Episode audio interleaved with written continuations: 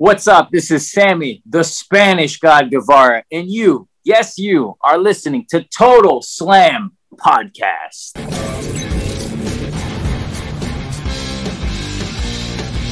שלום לכולם, ברוכים הבאים ל Total Slam, גרסת עדכנוני בלייב תוך כדי הפתיח. אני עדיפי, ואיתנו נמצאים חבורת CM Punk, מסתבר. אה, איתנו נמצא כמובן הישר מהמילואים באי שם בקיבינימט, אבירן טוניס. אהלן, אהלן, שבתי, כן, דבר. אחרי ש... אחרי שהגנתי על המדינה, במו גופך. אה, כולכם, כולכם ישנתם אה, בשקט בזמן שאני הייתי שם. אני ישנתי ממש בשקט. כן. ואיתנו כמובן, כמו שאתם רואים, נמצא שי בלנקו מנחם. מה קורה, שי? מה שלומכם? איזה כיף להיות Back- פה עוד פעם. Back אה. by popular demand. בדיוק, איך עשית אין היום? לעשות. back. אין מה לעשות, זה חוק ברזל. בדיוק. אין מה לעשות. אז אה, לכבוד זה אנחנו, לכבוד ההצטרפות שלך אלינו בפעם השנייה, שזה אומר כבר שאתה הופך להיות יקיר התוכנית, כי פעם שנייה אומר שאתה יקיר התוכנית. אה, מעריך את זה-. אז, אה, ובגלל שזרמת אחוז שילינג עם החולצה עוד יותר, אז ממש. אה, זה ולכבוד השמעת הבכורה שממש עוד רגע תתבצע כאן לשיר, ה... לשיר החדש שלך, גורילה, וכל. הפרטים להשקת אה, אלבום הבכורה שלך, וכל מה שצריך לדעת, אז אנחנו לפני הכל נעשה פה קצת... רגע, רגע, יש לי פה בקבוק. והנה שי הולך לגמור את הרעיון הזה על הרצפה עוד פעם. חבר'ה, אני חייב כן. להגיד שבינואר שעשיתי פה את הפודקאסט, אני אמרתי, אני לא אלכוהוליסט, אני לא זה, שלא ילחיצו אותי ולא זה. אני די בטוח שמאז כל ערב שתיתי בקבוק כזה. סתם, לא, זה אותו בקבוק. סתם, פתחתי. אחד חדש. אני. חושב ששי נכנס, שי נכנס לרשימה מאוד מצומצמת של אנשים שהיו פעמיים בתוכנית. אה, כן, כן, כן, או יקיר התוכנית, אין פה. מה כן. זה. יקיר כבוד התוכנית. גדול. אז אה, ככה נעשה לחיים כמו שצריך. חיים, הנה, הופה. המצלמה, ול- הופה, ול- ל- ולמיקרופון. ולניר, חיים, רגע. אה. רגע, אני... הופה, ניר נותן לנו פה בראש, מחולצות. ניר. אה, שואלים אותך אם זה למונ- למונצ'לו. אה, לא, זה יותר עדין, זה משקה קוהלי על בסיס ערק ולימונים. תראה, הכוהל פה הוא בנפח 16%, אז זה בקטנה, זה... בפועל אני שותה פה... נהיית לי מומחה לכהל, זה בנפח אה, 16 אחוז. כן, תראה, זה, אתה יודע, אה, לא, את החומר השיווקי כמו שצריך. ערק כן. אמיתי זה יותר, אתה יודע, זה... באתי בעדינות, בלי בלי לפגוע באף אחד כמובן. אה, אז ככה, הריב. כמו, ש... כמו שרשמנו בפריוויו לתוכנית וכמו שמלמלנו אה, בתחילת התוכנית, אז אנחנו הולכים היום לשמוע בבכורה עולמית את, אה, את השיר החדש של שי בלנקו, גורילה, סליחה. אה, לבריאות. ואחרי השיר אתה תספר לנו יותר על השיר, תספר לנו חוויות מההופעה שהייתה לך לא מזמן ביום העצמאות, אה, את עוד מלא דברים שאנחנו נדבר עליהם כמובן אחרי השיר, אז אה, חברים, ש... והנה שיר בבכורה עולמית, גורילה, שי בלנקו. אני מתרגש.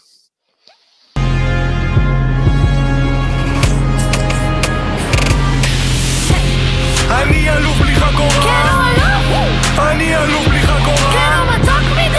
הקהל הכריז מזמן ששי אלוף בלי חגורה כן, זה שי!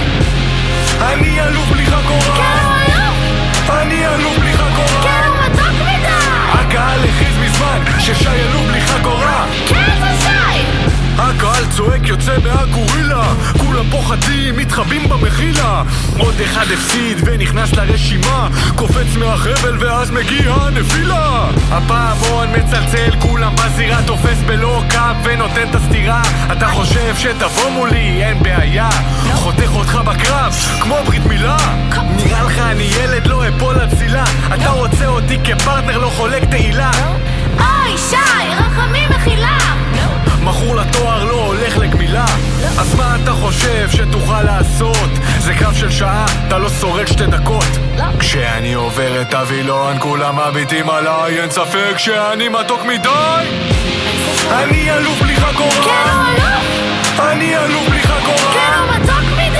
הקהל הכריז מזמן ששי אלוף בלי חגורה כן, זה שי! אני אלוף בלי חגורה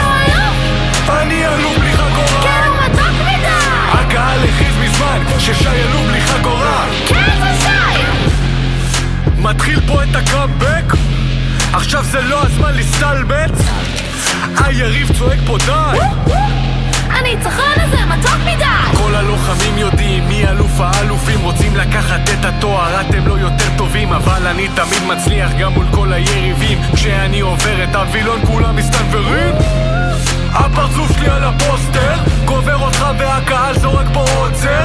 הפנים שלי על החולצה שלך וחברה שלך קנתה גם את הבוקסר. עכשיו הגענו אל הפיני זה הכל עליי קאטר אחרון כל הקהל הזה בהייפ אחת, שתיים, שלוש, bye bye spotlight Thank you, שי!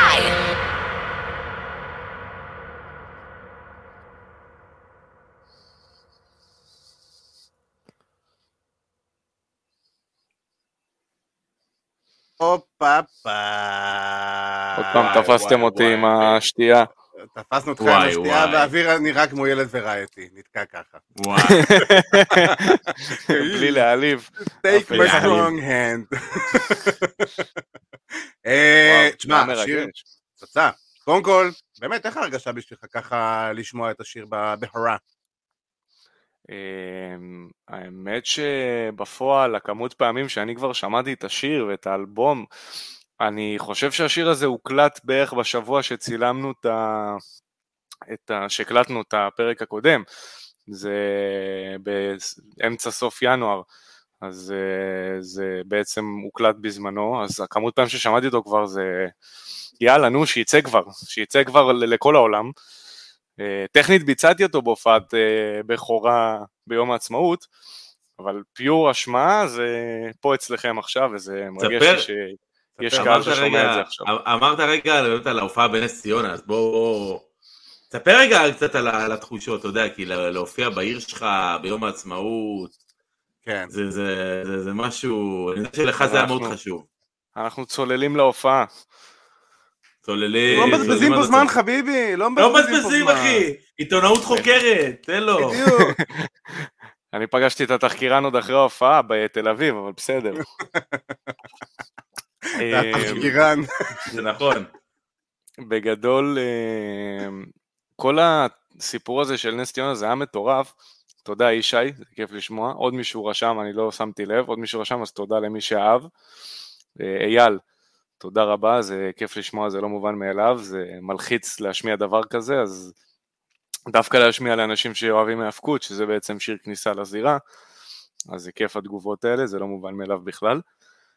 אמ, בפועל כל הנושא הזה של העצמאות בנס ציונה, אני התחלתי כבר לעשות הופעות בתל אביב, בקטנה וזה פה, ואז עוד דיברנו על זה, וגם אחרי הפרק שהתארחתי פה גם הופעתי בעוד כמה מקומות, אבל היה את כל הטירוף הזה של העצמאות עם ה- עומר אדם וכל המחירים של האמנים. נכון. ואני אמרתי, קמתי בבוקר איזה יום אחד שקראתי את הדבר הזה, והסתכלתי במראה ואמרתי, אני מופיע השנה. אין מצב שאני לא מופיע השנה. והפעלתי בערך כל גורם אפשרי שיכלתי להפעיל כדי שהדבר הזה יקרה, ולמזלי אני עובד עם הרבה אנשים שהם חברים קרובים וכל אחד עזר בנושא הזה, וחבר אחד הטובים שלי, שלו אלמוג, שהוא המנהל ההופעה גם היה, והוא סידר את כל הדבר הזה. אז הוא גרם לזה לקרות, אמ, וזה היה מטורף, עד, עד הרגע שזה קרה, אני לא, לא, לא האמנתי שזה קורה, אה, כל הערב הזה, כי כל הילדות שלי בעצם, הלכתי לבמה הזאת, אני הייתי הולך עם חברים שלי לבמה הזאת, ורק חלמתי על להופיע שם, אני, אפרופו 20 שנה גם לרנדי אורטון, אני אציין איזה משהו, אמ, כל הילדות היה שם אה, מפל של זיקוקים, כמו של אורטון, ואני זוכר אותי- אותי ילד אה, בחטיבה. לא היה אייפונים ודברים כאלה, אז כאילו אף אחד לא צילם אותי, אני הייתי עושה כאילו עם המפל, והיה את הסוני אריקסון, זה לא היה צילום איכותי, אז זה נגנז, אה, בזמנו, בלי להעליב את הסוני אריקסון, אה, ופתאום להופיע אז בבמה הזאת, שכל הילדות אתה ראית אותה מהצד, ושהחברים שגדלו איתך, איתך בקהל שם, והמשפחה, ובכלל זה... זה אני- מטורף. רגע מאוד סוריאליסטי, כאילו, לחוות אותו. האמת, אני אהיה כנה משהו על הרגע הזה, אה, אני, זה היה הערב הכי לחוץ שהיה לי בחיים, וזה אני רוצה לשאול בסדר. אותך שאלה, בדיוק על זה. כן. על השנייה הראשונה שיצאת מהווילון ונעמדת על הבמה מול כל הקהל. מה איך זה שונה גם, איך זה שונה גם מלצאת לקרב והאבקות פתאום? קודם כל השיר פתיחה של ההופעה היה שיר ששמעתם עכשיו, גורילה, ואני יצאתי עם החגורת האליפות שיש לי משקל כבד, שזה היה החלטה של הדקה ה-90 בכלל, וזה היה כל כך מסורבל, שאחרי פזמון אחד פשוט הבאתי את זה לדי-ג'יי שאנחנו מכירים אותו, אבל אסור לי להגיד שהוא היה די-ג'יי שלי שם, סתם, קוראים לו ליאור ליבמן, שהוא מלך עולם ומלווה אותי כל הדרך מעוד אה, ההאבקות ב-2007. איש יקר, איש יקר. אה, חיים שלי, אה, אז בפועל אה, פשוט הבאתי לו את החגורה, אמרתי לו כך כך זה לא עובד, ותוך כדי כאילו הביט מתנגן כבר, אף אחד לא שם לב לזה, כי בתור מתאבקים אנחנו יודעים לדבר בלי שהקהל רואה, חוץ מסינה. אה, אה, אז בפועל כל הרגע הזה שאתה... זה היה ערב בכללי, אני אגיד שנייה משהו לפני, שהייתי כל כך לחוץ ברמה ששעתיים לפני זה ישבתי במסעדה ליד uh, הבמה עם חברים, כל החבר'ה הבאמת טובים שלי, אנשים שהיה חשוב לי שיהיו חלק איתי בערב הזה, וזה היה רגע מאוד מטורף, כי אני פשוט לא הפסקתי לגמגם, אני לא הצלחתי לדבר. אני פשוט לא, ואני עוד שעה וחצי אמור לעלות לשיר ואני לא מצליח לסיים משפט. אבל מי שמכיר אותי מהחברים שלי יודע שלא משנה כמה אני יכול להיות מגמגם מאחורי הקלעים, כשאני עובר את הווילון, אני נותן את הכל, בחלבון. אה, רפרנס לשיר אחר שלי. אה, והרגע הזה שעליתי לבמה זה פשוט היה רגע של... אה, אני פה, אני, זה המקום שלי. זה לא היה ברגע של וואו, מה קורה פה, וואו, זה, כאילו זה כן, זה היה מרגש, וזה היה ממש כיף, וזה היה מטורף, ואני רואה את ההורים שלי בקהל כל כך גאים, ואת החברים שורה ראשונה, ומלא בני נוער שאין לי מושג מי הם בכלל, והם פשוט נשארו והכירו אותי, והם עכשיו אה, התלהבו ממני, וזה הכי כיף בעולם, זה לא מובן מאליו. אבל ה- מה שעבר לי בתחושה באותו רגע, זה, זה לפה אני שייך. אה, זה, זה המקום שלי. אני, אני בבית עכשיו, בואו כנסו לסלון שלי, זה מה שאמרתי לקהל. ברוכים הבאים כן. לסלון שלי. נו, כבר סגרו אותך לשנה הבאה, תגיד לי. כן. אה, תשמע, תשמע, יש לנו כל כך הרבה הופעות עד עצמאות הבא, אז, אה, אז אה, יש עוד זמן עד אז. בינתיים התקציב עולה, אבל בסדר. רגע, אמרת משהו על שיר כניסה. זה התכנון כרגע, שזה יהיה אה, שיר כניסה חדש? אה, בפועל, אה, לצערך, כן, לא יהיה יותר את השירי כניסה המדהימים שהיו לי עד היום, אה, שאני לא זוכר מה אתה הכי אוהב, The Final Moment. The the שיר. final moment. The final זה השיר moment. כניסה זה- הכי טוב שהיה לי. זה היה- זה היה מהשירים, זה היה מהשירים, אני רק אספר, זה היה מהשירים שהיינו, שהשיר היה מתנגן, ושהיה נכנס, ואנחנו כולנו היינו שרים את השיר ב- בבקסטייג'. אני לא וואלה. יודע, אני לא הייתי שם, בדיוק. הייתי בחוץ. אני עשיתי את שלי, אני לא יודע מה איתכם. אה, אני נתתי את מה שהייתי צריך לתת שם. אני באתי לריב. אמ, יש פה שאלה כן, מעניינת שאני חייב לשאול אותך. כן, בתור. מתאבק וגם זמר, אה, עומר שלו שואל אותך, מעניין לשמוע את דעתך על מקס קסטר. עם כל הכניסות עם הראפ שלו. מי שדרך? אגב הוא אחד ה favorites שאני מת עליהם. זה. מקס קסטר, הר- מה-Acclaimed. הראפר של אה. וואו, אני מת. עליהם. אני מת עליהם. זה אחד הדברים הכי מדהים. טובים שלדעתי שיש ב-AEW. לגמרי, אה, גם- לגמרי. גם מבחינת בידור וגם מבחינת wrestling, אני מאוד, אה, מאוד נהנה מזה. אה, הוא תפס את תשומת ליבי בכלל עם הקטע של, אה, של פוטין, זה היה מטורף. זה ענק, אה, חתכו אותו אחרי זה על זה. כן, זה, זה מה שהצחיק אותי עוד יותר, אבל, אה, וה reference בפרק אחרי, אני לא זוכר מה היה שם בדיוק, אבל אה, אתה יכול לשאול אותי על מה שאתה רוצה בראפ בעברית, אני אדקלם לך דברים משנת 98, אבל כל דבר שיש באנגלית וראפ, אני כנראה לא זוכר את המילים. אה, זאת הבעיה אצלי, חוץ מהשיר של סינה, שאין על השיר של סינה, אין מה לעשות. דבר קצת על... אה, שאלתי את יאב את השאלה הזאת כשהוא היה פה. אה, אה, יש השפעות במוזיקה אה, שאתה שומע, איזה השפעה מבחינתך הייתה? איך פחדתי שתשאל אותי, אתה יודע, כי... אין, אני אשאל אותך את כל השאלות הקשות חביבי. לא, תחקירן תשאל, חביבי. הוא עיתונאי? חוקר. אני פה לא מבצע את המבצוע, בוא. אני אגיד לך מה, אני שמעתי את הפודקאסט הרי, אני שומע, ובסופו של דבר, מה ש... שמעתי ש... שאתה שואל אותו את השאלה הזאת, ואני אמרתי כזה, מה אני אגיד? אה, אני לא יודע בדיוק מה אני אגיד, הוא אמר כל כך הרבה דברים משוני, גם ניתן לשמוע לדעתי במוזיקה שאני ויהב מאוד מאוד שונים. כן. אה, בלי קשר, השיר שלקחתי שיתוף פעולה אצלו באלבום, שזה היה בכלל לצאת מאזור הנוחות שלי באופן חריג, אני... הם, הם ביקשו ממני לצעוק ולכעוס באולפן, וזה לא משהו שאני עושה, אני לא יודע איך לעשות את זה כל כך, אה, אבל זה יצא בסופו של דבר יפה. ההשפעות אצלי, אה,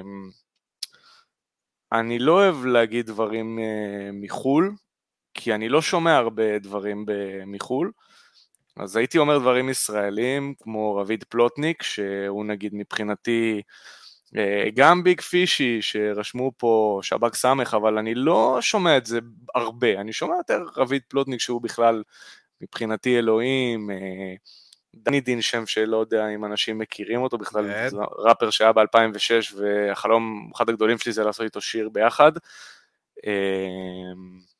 אה, אז מה, אם מישהו עוד- מכיר האמת פה את דני דין, אם מישהו מכיר פה את דני דין, יתחילו אה, להעביר אה, את הסרטון הזה. אה, טונה גם, טונה מלך ואני מת עליו, אבל אני בן אדם של פרפורמנס ושל הופעות ואני יכול לשמוע ראפר מאוד מדהים, יש לי סיפור על ראפר ישראלי שאני לא אגיד את השם שלו, שמאוד אהבתי את האלבום שלו, הוא לא מוכר גם יותר מדי ואמרתי יאללה אני חייב ללכת להופעה שלו כי אני בן אדם שהכי שופט על הופעה, אין מה לעשות, זה מבחינתי must. והוא הופיע כל כך נורא, סורי, שאני פשוט לא יכולתי לשמוע יותר את השירים שלו אחרי זה. אז רביד פלוטניק זאת ההופעה לדעתי הכי טובה בארץ. אז מבחינתי כרגע הוא האלוהים בנושא הזה. טונה גם מדהים, אבל רביד זה, זה מעל. מה שקרה מצחיק בהשפעות שלי, נגיד עכשיו שעבדתי תוך כדי על אלבום, שאתה פתאום עובד על אלבום שעד עכשיו עבדתי אה, סינגלים כל כמה חודשים, זה שפתאום ממש באמצע הפיק של העשייה לאלבום, זה היה עבודה של שלושה חודשים טכנית, זה היה מאוד מהיר אפשר לומר, אה, פתאום לא יכולתי לשמוע ראפ. בכלל, בשום שפה, בשום... לא יכולתי, לא יכולתי, בגלל משהו שעברתי גם, האמת משהו אישי שאני, יש עליו שיר אשכרה באלבום, זה השיר אחד לפני האחרון באלבום, הוא נקרא בעל ראפר, השיר הזה, אה, זה לדעתי אחד השירים מבחינת טקסט הכי כיפים שיצא לי לפרוק, אבל הכי קשה, אה, שהוא מספר סיפור בעצם עצוב שקרה לי עם מישהי בעצם, ותוך כדי העבודה עם השיר קרה גם הסיפור הזה, ופשוט לא יכולתי לשמוע ראפ, פשוט שמעתי רק דודו טסה פתאום, אביתר בנאי, מאיר בנאי, כל בנאי שתביאו, אה, ברי סחרוף, ואני תמיד אהבתי גם את הדברים האלה, אבל פתאום שמעתי רק את זה, מאיר אריאל ואנשים כאלו.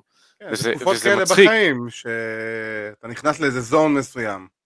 זה היה לי מוזר, זה היה לי חדש, אני כל החיים שומע ראפ, אני תמיד השמעתי לחברים שלי אנשים שהם לא יודעים מי הם ובסוף הם נהיו כוכבים, אני שמעתי את סטטיק כאילו, לפני שידעו מי זה סטטיק ואמרו לי מי זה היצור הזה, והיום הוא עושה לכולם בית ספר, וגם רביד פלוטניק, עוד נצ'י נצ' בזמנו, אה, חברים מההאבקות שהיו נוסעים איתי להופעות בכפרים אה, הערביים, היו, מי שהיה איתי באוטו היה שומע נצ'ינץ' והם לא הבינו מי זה, והם אומרים לי למה הוא מקלל ואומר את המילה סליחה, אבל הוא פשוט רק אומר שרמוטות. אה, זה מה שהם זכרו. אני לא אגיד שמות של האנשים האלה, אבל בסופו של דבר זה מה שהם זכרו ממנו, והיום תראו איפה הבן אדם היום בסופו של דבר, אז זה ההשראה מבחינתי האנשים האלה. לגמרי, לגמרי. וככה, רציתי, אה, האמת שדיברנו על זה שיש לך איזה כמה עדכונים לתת לנו ככה, אם כבר הזכרת את האלבום. אה, כן, כן, תן קצת פרטים על האלבום. תן לנו קצת פרטים, מה. מה, מי, מו, איך, כמה, למה. חביבי, אנחנו עושים פה פלאגים, אנחנו פלאגים פה היום, אנחנו רק, אה, אתה יודע, דוחפים. טירוף. אז בקיצור, יום ראשון הקרוב, 22 במאי, הופה, יום ראשון הקרוב 22 במאי, כולם לרשום את אה, התאריכים. על הבוקר, על הבוקר יוצא האלבום שלי בלנקומניה, אה, שבסופו של דבר... מה אה, שראינו פה זה העטיפה הולכת להיות? כן, זו עטיפה זה שעיצב? בן רוזין, המעצב האגדי, צילם. אלון לוין, הצלם האגדי. בן רוזין עיצב לנו את הלוגואים של... אה, כן, אין על רוזין, רוזין עושה לי זה הכל. הרמה מה הכי שאתה רואה גבוהה משמאל שם. שלך. כן. ר- רוזין עושה הכל, אין על רוזין, אה, כפרה עליו. אז אה, בפועל האלבום יוצא ב-22 לחודש, יום ראשון הקרוב,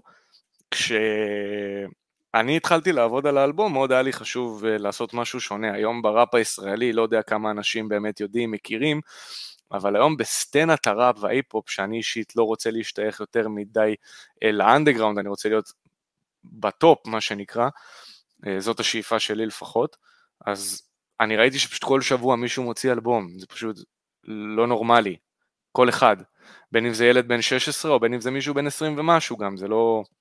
כן. אין ייחודיות כבר, ויש אנשים טובים אבל זה לא מיוחד. אה, ואני הרגשתי שכל החיים שלי הדבר שאני הכי אוהב לעשות זה wrestling, זה האבקות. ואמרתי בואנה אני גם מתאבק, אני גם אוהב לעשות האבקות, אני מעריץ האבקות בדם שלי. בוא ניתן אלבום שהקונספט שלו זה אירוע האבקות מההתחלה עד הסוף. אבל זה יספר על דברים אמיתיים בחיים שאיכשהו כולם מתקשרים ל wrestling בסופו של דבר. אז אני אחשוף פה עוד כמה פרטים על האלבום. קדימה, קדימה. אה, הזמן. האלבום בגדול נפתח באינטרו, כמו כניסה לאירוע, פשוט show לכל דבר, אה, עם כרוז, גדול. שהוא ביקש שלא נגיד את שמו, אבל כבר הבינו כנראה מי זה אנשים. אה, הקטע הזה גם נקרא אז עכשיו ולנצח. הופה. ו- ואז גורילה נכנס, שבעצם אני נכנס לזירה, אה, ואז האלבום עובר בעצם סוג של ישר אה, יותר, כל הבלגן של הגורילה וזה ישר ממשיך לשיר של מוטיבציה מאוד גדול, לקחת את החלומות שלנו הכי רחוק, שזה מבחינתי מאוד כיף לדבר על מוטיבציה בשירים, אה, וישר איך שהמוטיבציה, בסופו של דבר השיר נגמר, הולך להיות שיר שהוא לדעתי השיר שאני הכי נהנה ממנו באלבום כרגע מהאזנה, שזה בעצם מספר מהבוקר עד הלילה מה קורה לי ביום של אירוע ההאבקות, שאני מתאבק. זה מספר על IWL 13 היה, IWL 13 היה לפני חמש שנים, זה היה ביום האהבה 2017, וככה נקרא השיר, יום האהבה 2017, אה, וזה פשוט מספר מה קרה לי מהרגע שקמתי בבוקר עד סוף הערב הזה, החוויות הכי אינטימיות, עם בת זוג שהייתה לי שם, עם הליווי שדוקו טיים עשו לי באותו יום, עם מה עובר לי בראש כשאני מבין שאני בכלל לא מנצח על האליפות באותו יום. הכי כנה, הכי אמיתי שיש, דווקא מעבר מאוד מהיר מכל המוטיבציה הזה, זה פתאום עובר ל... לכנות אמיתית, מה שנקרא, והרבה מדבר גם על אהבה בסופו של דבר, השיר גם. אה, כי אני בן אדם שמאוד מאמין באהבה, והאהבה מובילה אותי בחיים, זה קצת נישה להגיד את זה או משהו כזה, אבל זה, זה אני, מי שמכיר אותי באמת יודע כמה אני סובב סביב אה, נשים בסופו של דבר. אה, ואז ישר אחריו, האלבום ממשיך לנושא הזה כבר, הוא עובר לשלב של כאילו של אה, אה, שירי אהבה, אבל יש עדיין ברקע, אני לא רוצה להגיד כבר אה, יותר מדי ספוילרים, אבל תנסו למצוא את זה, המעריצי ההאבקות דווקא, את ה... דווקא בשירים שהם לא מדברים על ההאבקות, דווקא את הקטנות שכן הכנסתי שקשורים להאבקות. כי יש שני שירים אחרי זה שישר מתחברים לדברים שבפועל קורים בהאבקות, אה, ואז מגיע משהו שבאלבום שאני בחיים בתור הקריירה של אה, שי בלנקו, שי קראשר, בחיים לא הצלחתי לעשות, וזה אילטרן. אין לך אה, סיכוי לעשות אילטרן זה לא אין. מה לעשות, אז אני החלטתי שאני מסובב קרסול באלבום הזה. כי, כל ה... כי אני דוגל בעברית גם, אז ככה נקרא החלק הזה, סיבוב קרסול. אה, ואז האלבום הולך גם לכיוון של אה, אני כבר לא מתאבק, אני שחקן. אני לא צריך יותר את ההאבקות טכנית, אני סוג של אה, אילטרן שחקן, ואני אה. בוגד בקהל שלי. אתה שחקן נפלא נפלא. אני שחקן נפלא, נפלא, נפלא, נפלא, נפלא. זה הפזמון. אה, בתקווה שיניב פולישוק, גרי מנדלבאום לא יתבע אותי על זה, אבל בסדר. אה, ואז האלבום ממשיך לשיר עצוב שסיפרתי לפני רגע, שהוא storytelling, בלי ראפ, כי לא רציתי, השיר נקרא בעל ראפר, אבל אני לא עושה שם ראפ, כי נמאס לי לעשות ראפ באמצע האלבום. אה, והאלבום נגמר בשיר אה, אקוסטי ומרגש, שאני אשמור עדיין גם על ה... לא לעשות לו ספוילר יותר מדי, שאני מארח אה, זמרת מאוד מוכשרת שאני מאוד מאוד מעריץ, אה, ידידה טובה שאני חושב שיש לה קול מדהים, שאנחנו עשינו שיר פשוט גרסת לייב אקוסטי לשיר שאנשים כבר מכירים שלי האמת. ותראו את זה, מהם? אתה עוד לא. יכול, עכשיו לא רוצה לספר לנו. אני רק אגיד שהשיר נקרא יש בי אמונה. מי שמכיר מכיר, מי שמכיר מכיר. מכיר. מי שלא, להיכנס עכשיו לספוטיפיי ולכל הפלטפורמות, וגם יעשה עוקב לעמוד, כי כבר יום ראשון אה, יוצא אלבום. ואתם רוצים את ה notifications האלה ברגע שזה יוצא. ככה, בבום. נכון. אה, ואנחנו לקראת אה, סגירת אה, הופעת השקה. האמת שדיברתי עם עדי לפני כמה שעות ואמרתי שיכול להיות שיהיה לי סקופ לתאריך אפילו, אבל אין. לי, אין לי, אז לא, אבל לא קיבלתם, אבל אה, רוב הסיכויים לא, אני מוריד לך מהשידור, שלום. יאללה ביי חברים, היה לי כיף. לא, אתה מבין מה הוא עושה, אתה מבין מה הוא עושה, זה כדי שיהיה לו תאריך, הוא יוכל לעבוד. שוב. אני רוצה להיות שלוש פעמים. אני רוצה להתארח פעם שלישית. עבודה, עד. שאתה תוכל לעשות לנו 5 times. 5 times, אני אעשה גם five time, אני רק התחלתי חברים. אני ברור. אהיה פה עוד הרבה. אז ההופעת השקה. תהיה בתחילת אוגוסט. אה, ותאריך יתפרסם בהמשך, באינסטגרם שלי, בפייסבוק שלי, וכולם מוזמנים, מדהים. בעיקר מעריצי האבקות, כי בא לי ש... כי האלבום הזה די מוקדש למעריצי האבקות, אני לא חשבתי יותר מדי מה יגידו ראפרים, או מה יגידו בכללי אמנים, אני אמרתי, בא לי להציג את עולם ההאבקות לאנשים שלא יודעים מה זה בישראל. קיבלת פידבק כמה... קצת מה- מראפרים? מראפרים בארץ, מהחבר'ה כאילו מה? קצת יותר, אה, בוא נגיד בכירים בארץ. קיבלת קצת אה, פידבק לשירים שלך? אמ, אני, בשיר הראשון שהוצאתי זה היה פיפא לפני פחות משנה, זה היה בסוף מאי אפילו לא שנה צריך להגיד שעברה, שמות. אז לא, אין לי בעיה להגיד גם, האמת ששלחתי לכולם, לכל האנשים שאני מעריץ שלחתי, ומה שמדהים אוקיי. ששני אנשים שהכי הרצתי בתור ילד, שזה דני דין ואיזי, היו הראשונים לענות, הם לא חיכו שנייה, הם ישר נכנסו להודעה, ראו את הקליפ, אה, וישר קודם כל נתנו גם מחמאה כמובן על שיר ראשון וגם נתנו ביקורת מאוד בונה, אה, כל אחד בדעה שלו היה. אה, ביקורת שיישמתי אגב לשירים הבאים וזה ממש עזר לי. אבל זה היה פשוט מדהים, שני אנשים שהכי הרצתי בתור ילד, הם דווקא היו הראשונים לענות לי. אה, שזה מדהים היה מדהים. מבחינתי. איזה כיף. אני מקווה שגם הם ישמעו את האלבום. אני מאמין שכן, אבל אתה יודע, אתה מדבר על, על אוהדי האבקות, וחסר, חסר לנו, אתה יודע, לי ולך, גם יצא לנו לדבר על זה ככה בשבוע, שבוע וחצי האחרונים, כמה חסר באמת אה, אה, סצנה ישראלית אה, בועטת ו... בוא נראה, קבועה נקרא לזה, כמה באמת חסר על הזירה, הפרופורמריות הזאת, זה- להתאבק.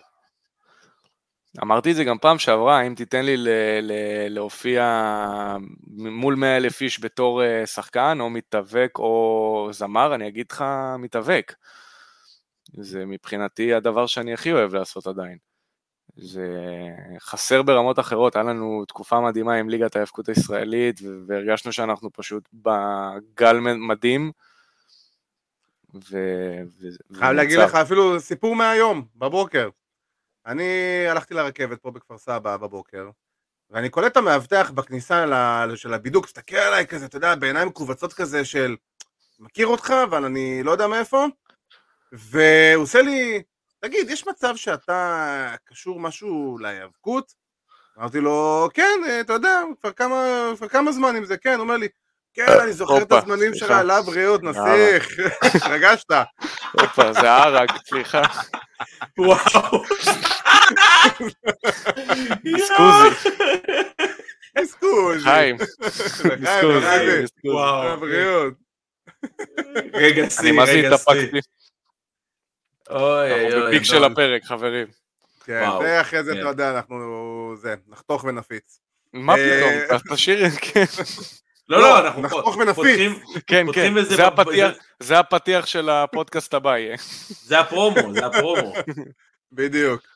אה, המאבטח ברכבת, כן, בדיוק. חתכת לי לגמרי את הקו מחשבה. אה, תסתכל עליי וזה, אתה יודע, היאבקות, אמרתי לו, כן, תשמע, אני זוכר את הזמנים שזה, הייתי הולך להופעות של הליגת ההיאבקות, של ה-IWL, תקשיב, איזה זמנים זה היה, איזה כיף, אני אומר, כאילו, אתה יודע, ישר כאילו מתחיל להשתפך כזה, של, אומר לי, תגיד, למה, למה אין עוד? אמרתי לו, "אה, סיבות שלא תלויות בנו, אחי, אין מה לעשות, אתה יודע, אבל בסופו של דבר, אומר לי, כן, כן, תשמע, זה, ה- אומר לי, זה החוויית ההיאבקות הכי טובה שהייתה לו, כאילו, ever. וואו, איזה מדהים זה. כן, תשמע, ותחשוב שכאילו משום מקום, כאילו, ממש זה ככה. הכי כיף אה, אנשים כאלה. בזמנו, אה, שאני נגיד הייתי בפלורידה, היה לי סיפור, זה סיפור שנזכרתי עכשיו תוך כדי, כי אמרת רכבת. אה, כשאני הייתי בפלורידה, הייתה לי אקסית אה, שהייתה פה בארץ, שגם עליה יש בשיר יום האהבה המדובר, והיא פשוט סיפרה לי שהיא עלתה לרכבת בחיפה משהו, ופשוט ראתה מישהו עם ג'קט של קנדי קלאב, גדול. והיא הייתה עם, עם הג'קט של קנדי קלאב גם, והוא פשוט התחיל לדבר איתה. זה היה מטורף. האמת. שזה מדהים לראות אנשים שמעריצים מהאבקות ישראלית עד היום. אני לפעמים עד היום שאני הולך אה, בסנטר, אני הולך לא מעט שם, ו... ופתאום פעם באיזה כמה זמן איזה חבורה של ילדים צועקת, אה, שי קראשר או שי בלנקו, וזה זה, זה עושה את היום ברמה אחרת. זה לגמרי. מטורף. זה לגמרי. מדהים שעדיין הם מזהים משם. אה, כן, כן, תשמע, זה באמת, אה, זה באמת כיף גדול, ו... ובאמת אני לגמרי מבין אותך. ו... טוב, אנחנו שמענו פה את כל מה שבאנו לספר אה, עליך, אבל אנחנו גם אה, הולכים היום אה, לתת אה, הערכה למישהו שאתה מאוד מאוד אוהב, מישהו שגדלת עליו. אז אה, רנדי אורטון באמת בשבועות האחרונים חגג קריירה של 20 שנה, והבאנו את הבן אדם שבין היתר, חוץ מלדבר על מוזיקה, גם ידבר איתנו על רנדי אורטון ועל בוא, ההיאבקות. בוא, לא, לא, אי אפשר לעשות את הפרק הזה ולדבר על 20 שנה לרנדי אורטון בלי להביא את שי. כן, כן, ברגע שגם אתם דיברנו על זה חיכיתם אפילו לפני שאנחנו נוכל לתאם ביחד כדי לדבר על רנדי בדיוק. אורטון, ובינתיים שתמשיכו לדבר, אני אהיה חייב להחליף לחולצה הרלוונטית. בדיוק,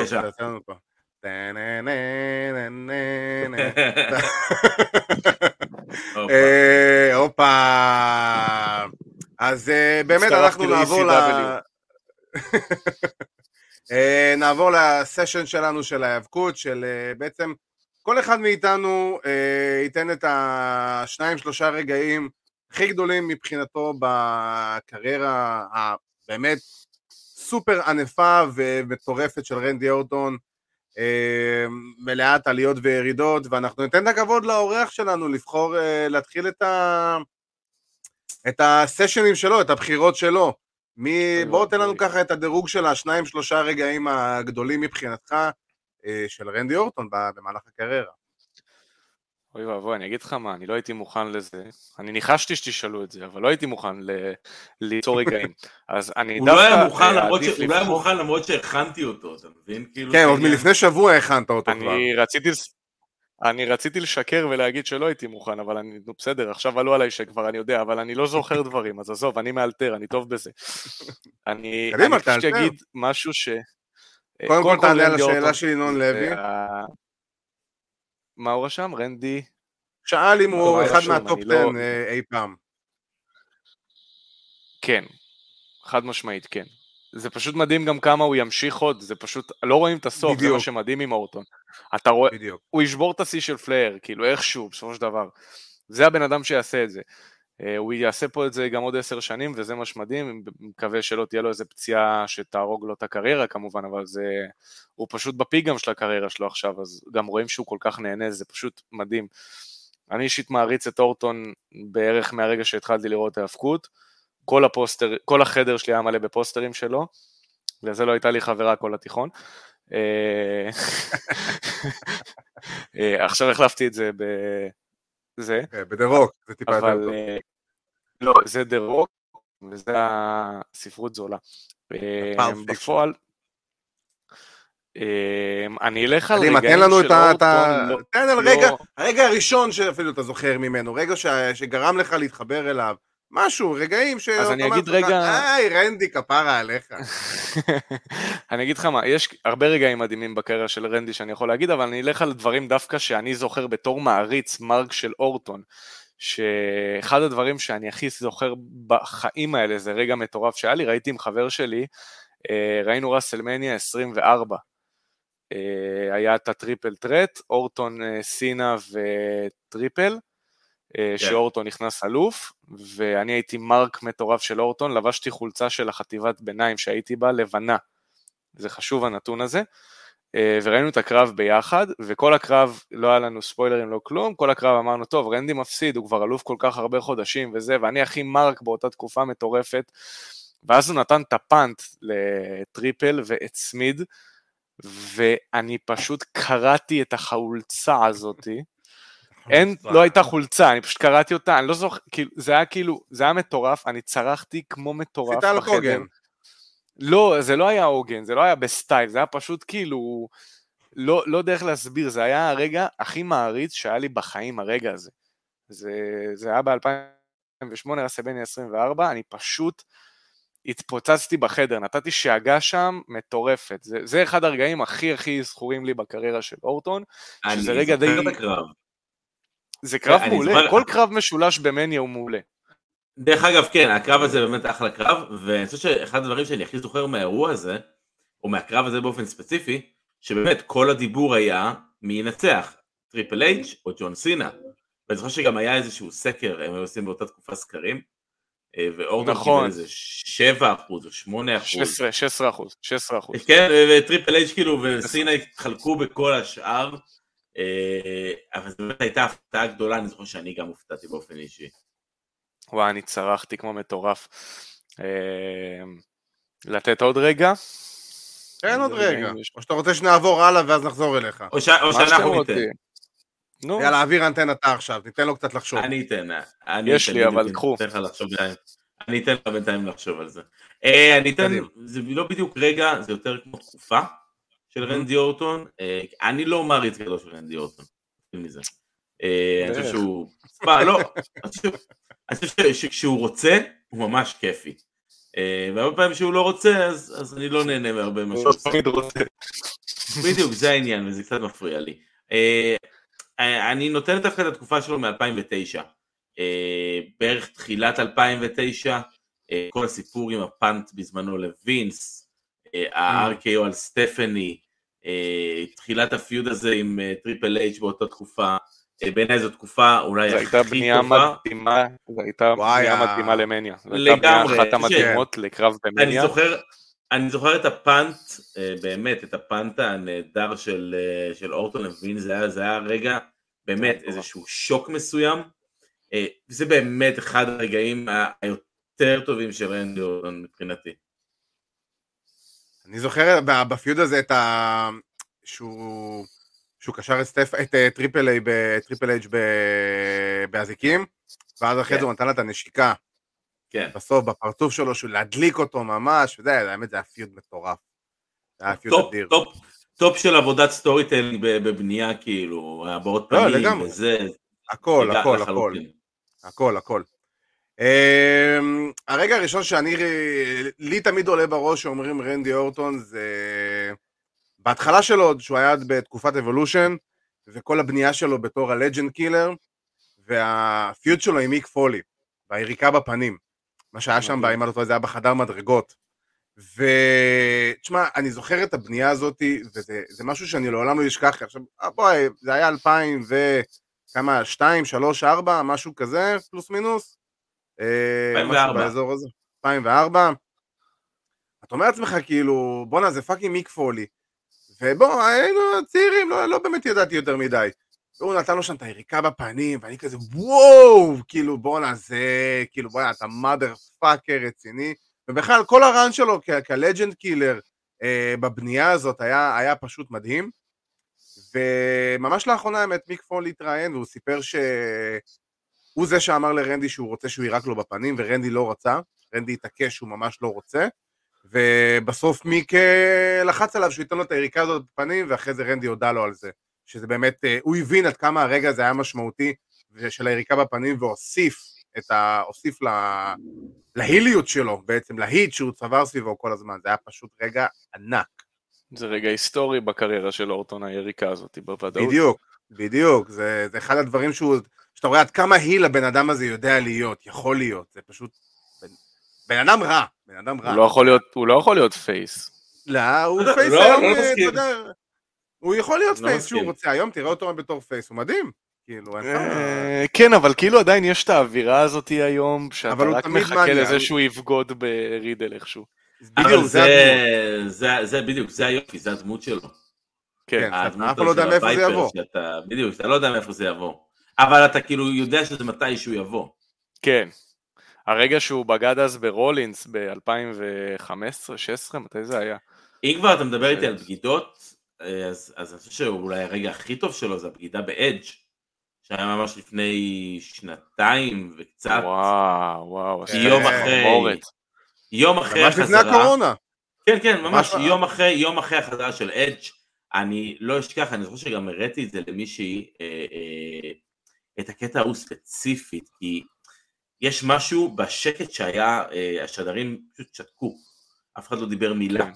ונתנו כן, בעצם כן. רק את הרעש של הקהל, והקהל, כל פעם שרנדי אה, הלך, היה פתאום איזה שקט מקפיא, ואז הוא התקרב לכיסא ונהיה, פשוט צרחות, אנשים צרחו, כי אנשים לא הבינו בכלל, אה, אנשים שרק יום לפני זה קיבלו את אדג' חזרה, פתאום, אתה יודע, ב storyline, כאילו, מבחינת ה storytelling, הם הולכים עכשיו אה, אה, לאבד אותו מחדש, אתה יודע, פציעת ראש, פציעת צוואר, אה, כן. conchairto, כאלה, זה פשוט נראה מדהים, זה פשוט רגע מדהים, גם אחרי זה עם בית פיניקס, באים על זה השבוע אחרי, או משהו כזה. לגמרי.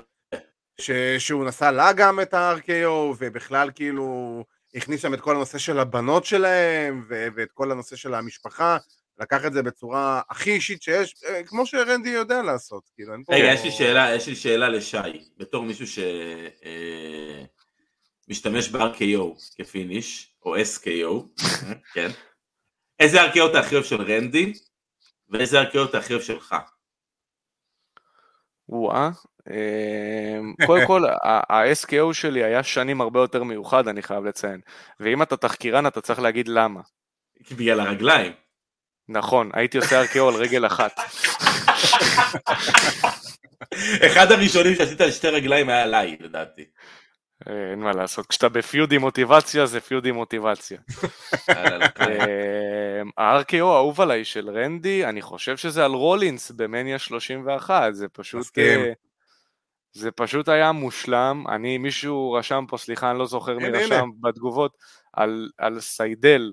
אני לא חובב של ה-RKO על סי- סיידל, זה RKOים צפויים לי מדי כשהם ככה מהאוויר יותר מדי. אה, זה פשוט מוזר לי RKO כזה, אבל זה עדיין כאילו רגע מדהים, אבל הם, הם לא בטופ שלי. אה, זה נראה לי אחד, אבל אה, היותר גדול אפילו זה נראה לי הלסנר. כשהוא בפיוד איתו ב-2016 לסאנוסלאם, זה היה out of nowhere ברמה הכי גבוהה שהייתה להם נראה לי שם. כי באמת המצלמה הייתה כל כך בקלוז-אפ על לסנר, והיימן כל שנייה... שהוא בא מאחריו, הוא בא כן, מאחוריו. והיימן לא כן. הפסיק להגיד, אתה אף פעם לא תעשה RKO, אתה אף פעם לא תעשה RKO על לסנר, ואז פתאום הוא בא, וזה היה מטורף, ואז יצא גם החולצה straight out of nowhere, ואני כמו מרק, לא יודע איך לא קניתי אותה, אבל כאילו זה היה, זה היה מטורף. אה, RKO שלי, אני חושב שיש לי גם שניים בפועל, על הנמר השחור ועל הנמר הלבן, ששניהם היו מהאוויר. אה, אני אתן סקופ פה על הדברים האלה, שכמו אורטון שסיפר על אה, זה שעם רולינס זה לא עבד להם בחזרות, ופשוט הם הלכו על זה ביום של הראסלמניה, זה היה גם אצלי, גם עם הנמר השחור וגם עם הנמר הלבן, עם הנמר הלבן זה היה ב-IWL כלשהו זה היה, וגם ברייג' זה היה מדהים, ועם הנמר השחור ב-IWL 13 על האליפות, ושניהם היו RKOים מהאוויר ש... שלא הצלחנו אותם בחזרות. ואני חייב להגיד שזה מדהים גם מבחינתי, מבחינת אה, אריאל מורחובסקי ולידור בושרי הנמרים, שהם סמכו עליי שבסופו של דבר לעשות את זה בהופעה אה, ולהצליח, אה, וזה עבד מדהים, אה, וזה שני הרגעים אולי הגדולים בקריירה שלי לפחות. מדהים, מדהים. אה, אבירן, אתה רוצה לתת לנו עוד איזה רגע ככה שאורטון אה, ככה אה, זכור לך מרנדי? כן, אני אתן, אני אתן איזה משהו נוסף. אין לנו. אני אתן לך, אל תדאג. אני חושב שזה 2000 ו- 2013, סאמרסלאם 2013, אה, כשרנדי פודה את ה-Money in the Bank, ובעצם מצית פה את הפיוד שימשוך חזק עד רסלמניה 30, שזה אורטון נגד דניאל. בריין. אה, כן, עכשיו, תשמע, ה feud עצמו, היו לו המון ups and downs, אבל הרגעים הראשונים, אתה יודע, של ה feud הזה וקרבות בין בריין, כי אם יש מישהו שאתה באמת להוציא over את בריין, זה רנדי אורטון. והוא עשה את זה בצורה כן. מדהימה בהרבה מהקרבות שלהם, היה להם, אה, אם אני זוכר, איזשהו אה, no disqualification match שהיה נהדר במאנדיי נייט רו, ובכללי זה, זה ה programs בעיניי שעושים את המתאבק, לא פחות הרגעים הקטנים האלו, זה יותר ה- הסיפורים שהם מספרים. ועם רנדי אורטון נגד דניאל בריין, היה פה סיפור שנמשך חצי שנה, אה, ובאמת רץ כל הדרך עד מניה, וזה היה פנטסטי בעיניי. זה היה פיוד מדהים. אה, שאני כן, אגב כן, פספסתי את הרגע של הזכייה במאני אין דה בנק 2013 ולא נדבר על זה. בהחלט, אני- יודע למה. אה, אה, אפשר להגיד זה, סתם אה, רגע עצוב פשוט. ספר לנו, אם אתה יכול לספר, אז ספר. האקסיט אה, שלי היה לא- לשטש, ואני אם יש משהו שאני יותר אוהב מהאבקות זה. מה אני אעשה? כן, מה אני אעשה? מה אני אעשה? לא איזה הגיוני. שון מייקלס, אבל אה, כן. אז אז בשביל אה. רגע הזכייה שלו, האמת שגם כל כך לא האמנתי שהוא יזכה, שפשוט יצאתי לדבר איתה שהיה לה שעתש. פשוט כולם יצאו החוצה מהבית של קרבי זה היה בזמנו, וכולם אמרו לי, יא מטומטם, כאילו אורטון לקח את המזוודה. ואז כן, ניתקתי איפה לה. אתה? ואז אני ניתקתי נפרד לה. ממך. האמת שהיא התלהבה יותר ממני בזמנו, אבל בסדר. גדול. אה, האמת שאני חייב להגיד שהייתי בטוח שמישהו מכם יבחר את זה, אבל אה, אני אגיד, התקופה הנוכחית של רנדי אורטון, השנה, השנה כן. האחרונה, כאילו ארקי ברו, אני חייב להגיד שבהתחלה לא הייתי ממעריציהם הגדולים, אבל אה, בסופו של דבר שאתה רואה עד כמה רנדי אורטון נהנה לעבוד עם מאט רידל, עד כמה, אני חייב להגיד שמאט רידל מוציא מרנדי אורטון דברים שאני לא חושב שראינו מרנדי אורטון בכל הקריירה הזאתי, ו... ופשוט לראות אותו נהנה, הוא המבוגר האחראי, מה שכביכול הוא היה בלגאסי, אני מדבר על זה בריבוע, ואתה רואה אותו היום פשוט נהנה, רואים שהוא לא. לא קוראים לידר, הוא, הוא עוזר ל... ל... לרידל כל כך בדברים שרידל צריך אותם, וכל העבודה שלהם ביחד, ובואו, זה היה אמור להיות סטינט של ערב אחד, אולי שניים ברוב, וזהו. ו... ולראות אותו היום נהנה, והוא עושה את כל הדברים שהוא עושה, מעורב ב feudים הכי גדולים, ולקח את האליפות זוגות של רו, והפך אותה לטיפה יותר רלוונטית ממה שהייתה בשנים האחרונות. אה, ובטח עכשיו, גם עם, אה, ב feud הזה מול הבלאדליין, ואם יוצא לכם לראות את הסרטונים האלה של האוהדים מהיציע, שרואים את ה... בהאוס שואו, את רנדי כאילו רוקד, ועושה את כל השטויות שלו של המוזיקה, כן. של המוזיקה של האחרים, עשה. את השטיק הזה של ביאנקה, אם ראיתם את זה, זה היה אחד כן, המצחיקים כן. לראות את רנדי אורטון, שאתה רגיל לראות אותו כאילו bad ass motherfucker, שכאילו, אתה יודע, אתה לא תצליח להזיז אותי מה- מה- מהסנטימטר שלי, אה. ופתאום רנדי נהנה. וזה מדהים, זה, אחד הדברים הכיפים. כן, זו תקופה מדהימה באמת אה, לראות את רנדי אורטון. באמת רואים שהוא נהנה. תשמע, אנחנו עוד רגע פסטה כנראה מסמקדאון עם הקרב של האוסוס נגד אה, ארקי ברו. כן, זה עניין של השבוע, השבוע הבא, אם אני לא טועה. שמ- לא, השבוע. כן, השבוע, השבוע שבוע. מרגיש לי, מרגיש לי שזה לא הולך להיגמר שם. זה ממש לא רק ייגמר שם. זה רק הכנה לאלי נסל. סביר להניח. כן, כנראה. אני שונא שהם מושכים את זה. אבל... אה, אה. אני, כל, אני יותר שונא שמושכים את זה ויותר שונא ששילבו לי את מקנטייר, אבל אה, זה בסדר, זה, זה לא הדיון. מה, כן, זה לא הדיון, וגם בסופו של דבר, אתה יודע, זה יתפצל בסופו של דבר, אין מה לעשות. כן. צריך כן. מישהו.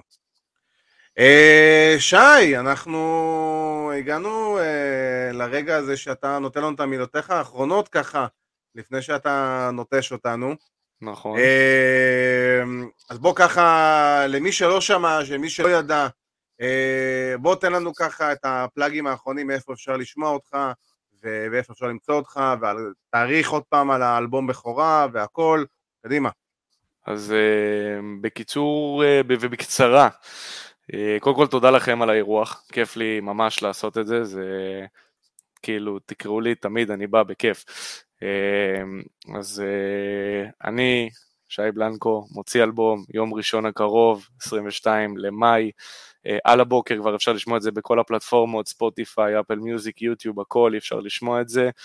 אה, האלבום מספר בסופו של דבר אירוע האבקות שנקרא בלנקומניה, שכולם מבינים את הרפרנס פה, אני די מבין, אה, ואפשר לעקוב באינסטגרם ולראות בקרוב את ההופעות.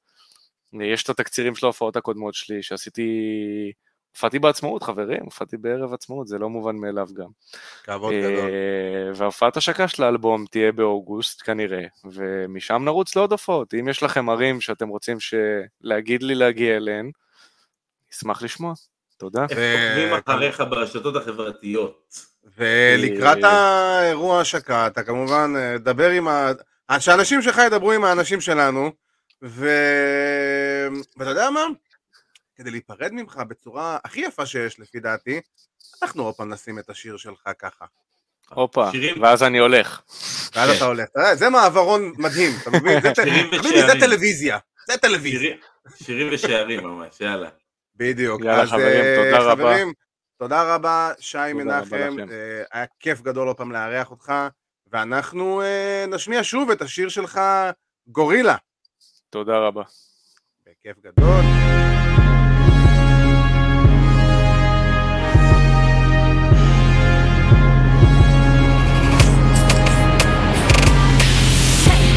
אני אלוף בלי כן, חגורה הוא אלוף! אני אלוף בלי חגורה כן, הוא מתוק מדי! הקהל הכריז מזמן ששי אלוף בלי חגורה כן, זה שי! אני אלוף בלי כן, חגורה הוא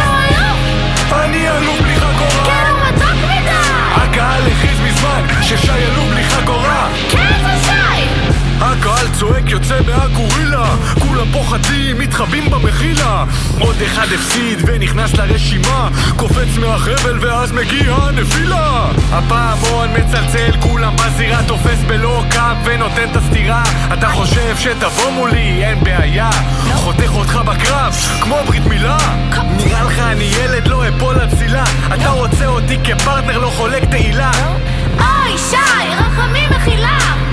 מכור לתואר לא הולך לגמילה אז מה אתה חושב שתוכל לעשות? זה קרב של שעה, אתה לא שורד שתי דקות כשאני עובר את הווילון כולם מביטים עליי אין ספק שאני מתוק מדי אני אלוף בלי כן, חגורה הוא אלוף! אני אלוף בלי כן, חגורה הוא מתוק מדי! הקהל הכריז מזמן ששי אלוף בלי חגורה כן, זה שי! אני אלוף בלי כן, חגורה אלוף! אני אלוף בלי חגורה. כן, הוא מתוק מדי! הקהל הכריז מזמן ששי אלוף בלי חגורה. כן, זה שי! מתחיל פה את הקאמבק? עכשיו זה לא הזמן להסתלבט היריב צועק פה די! הניצחון הזה מתוק מדי! כל הלוחמים יודעים מי אלוף האלופים רוצים לקחת את התואר. אתם לא יותר טובים אבל אני תמיד מצליח גם מול כל היריבים. כשאני עובר את הווילון כולם מסתנוורים הפרצוף שלי על הפוסטר גובר אותך והקהל זורק פה עוצר. הפנים שלי על החולצה שלך וחברה שלך קנתה גם את הבוקסר. עכשיו הגענו אל ה finish זה הכל עליי cutter אחרון כל הקהל הזה בהייפ. אחת, שתיים, שלוש, bye bye ספוטלייט Thank you, שי!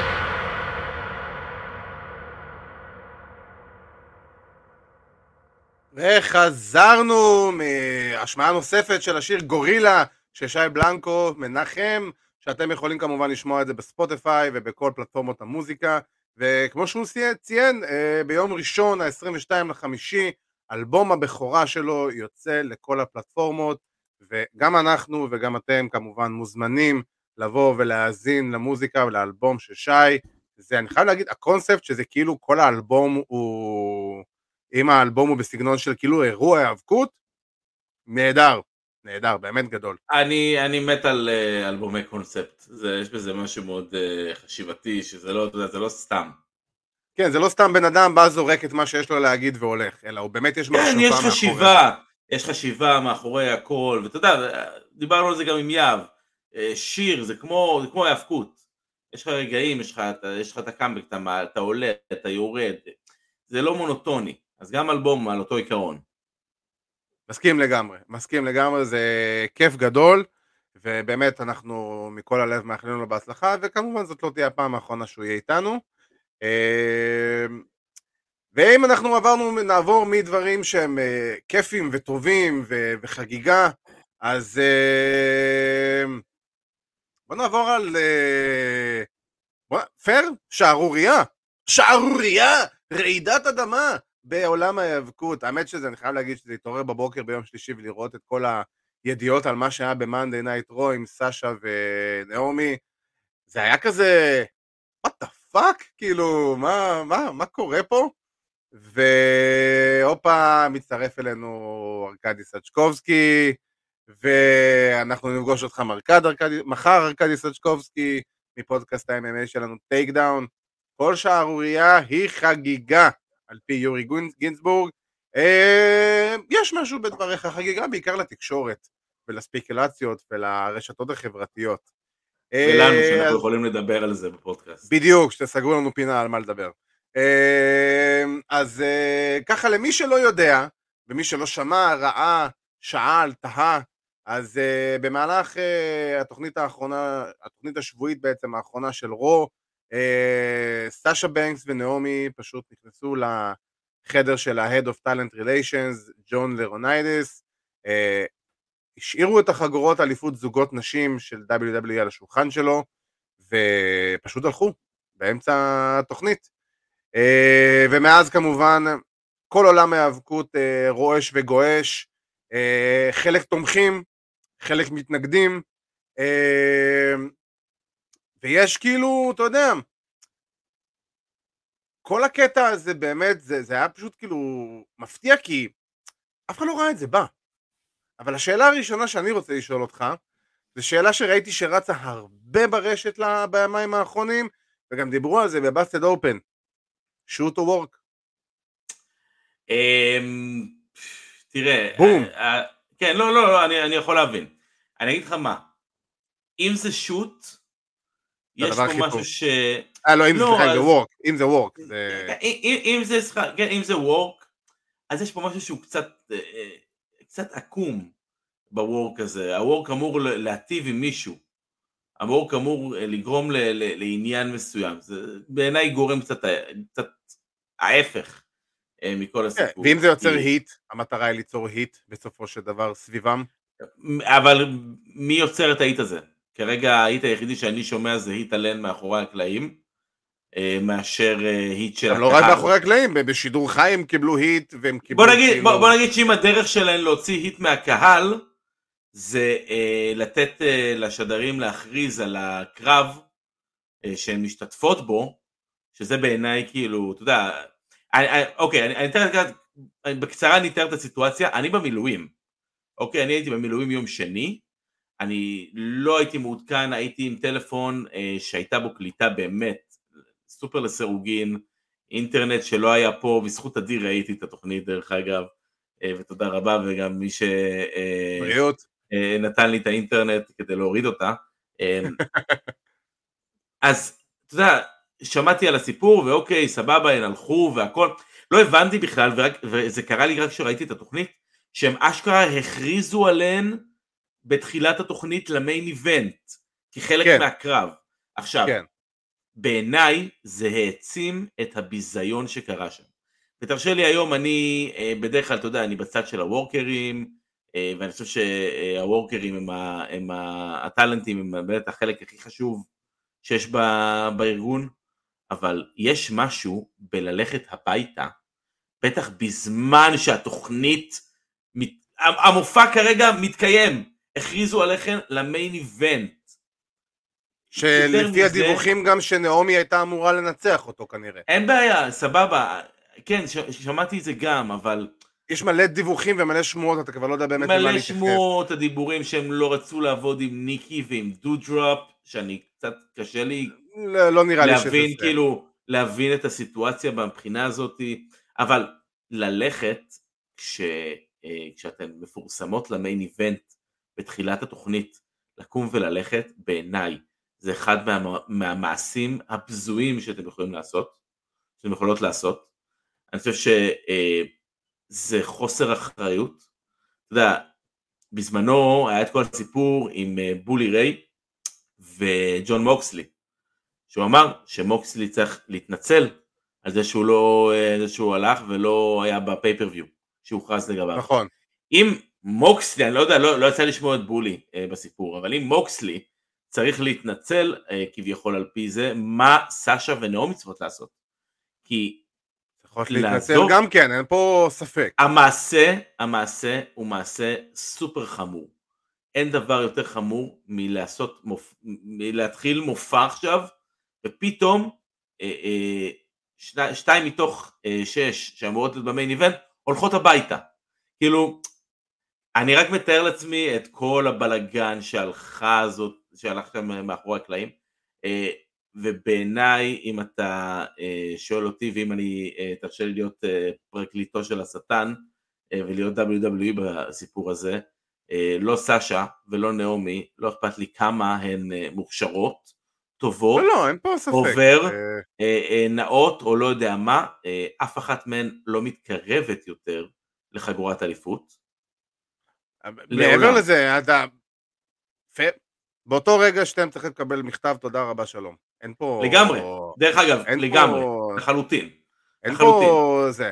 עכשיו, אנחנו דיברנו ככה בינינו ובין עצמנו קצת על הנושא הזה, ואם אתה בדרך כלל לוקח את הצד של הווקרים ואני לוקח את הצד של הארגון, אז קרה פה סיטואציה הפוכה, ולא, להעביר אותם ל-NXT זה לא ייתן כלום. לא להם ולא להם. כאילו... אבל... זה לא אה, עונש, זה לא להוריד אותה להתאמן עם מנוע. כן. כאילו. כן, זה לא, זה לא עונש. העונש זה ללכת הביתה. אמ, עכשיו, אני מסתכל על זה ככה, נקודתית, אם אני מסתכל על זה במיקרו ספציפית על המקרה הזה, זה ביג נו נו, אין פה ספק. זה לא מקצועי, זה הדבר שלא עושים אותו, לא משנה מה, ו... והן צריכות להיענש על זה בצורה הכי חמורה ש-WWE יכולים לה... לה... להסיק מה... מהסיטואציה הזאת, שכמו שאמרתי, לפי דעתי, זה פיטורים. מכתב פיטורים, תודה רבה, שלום ולהתראות, שיהיה לכם בהצלחה.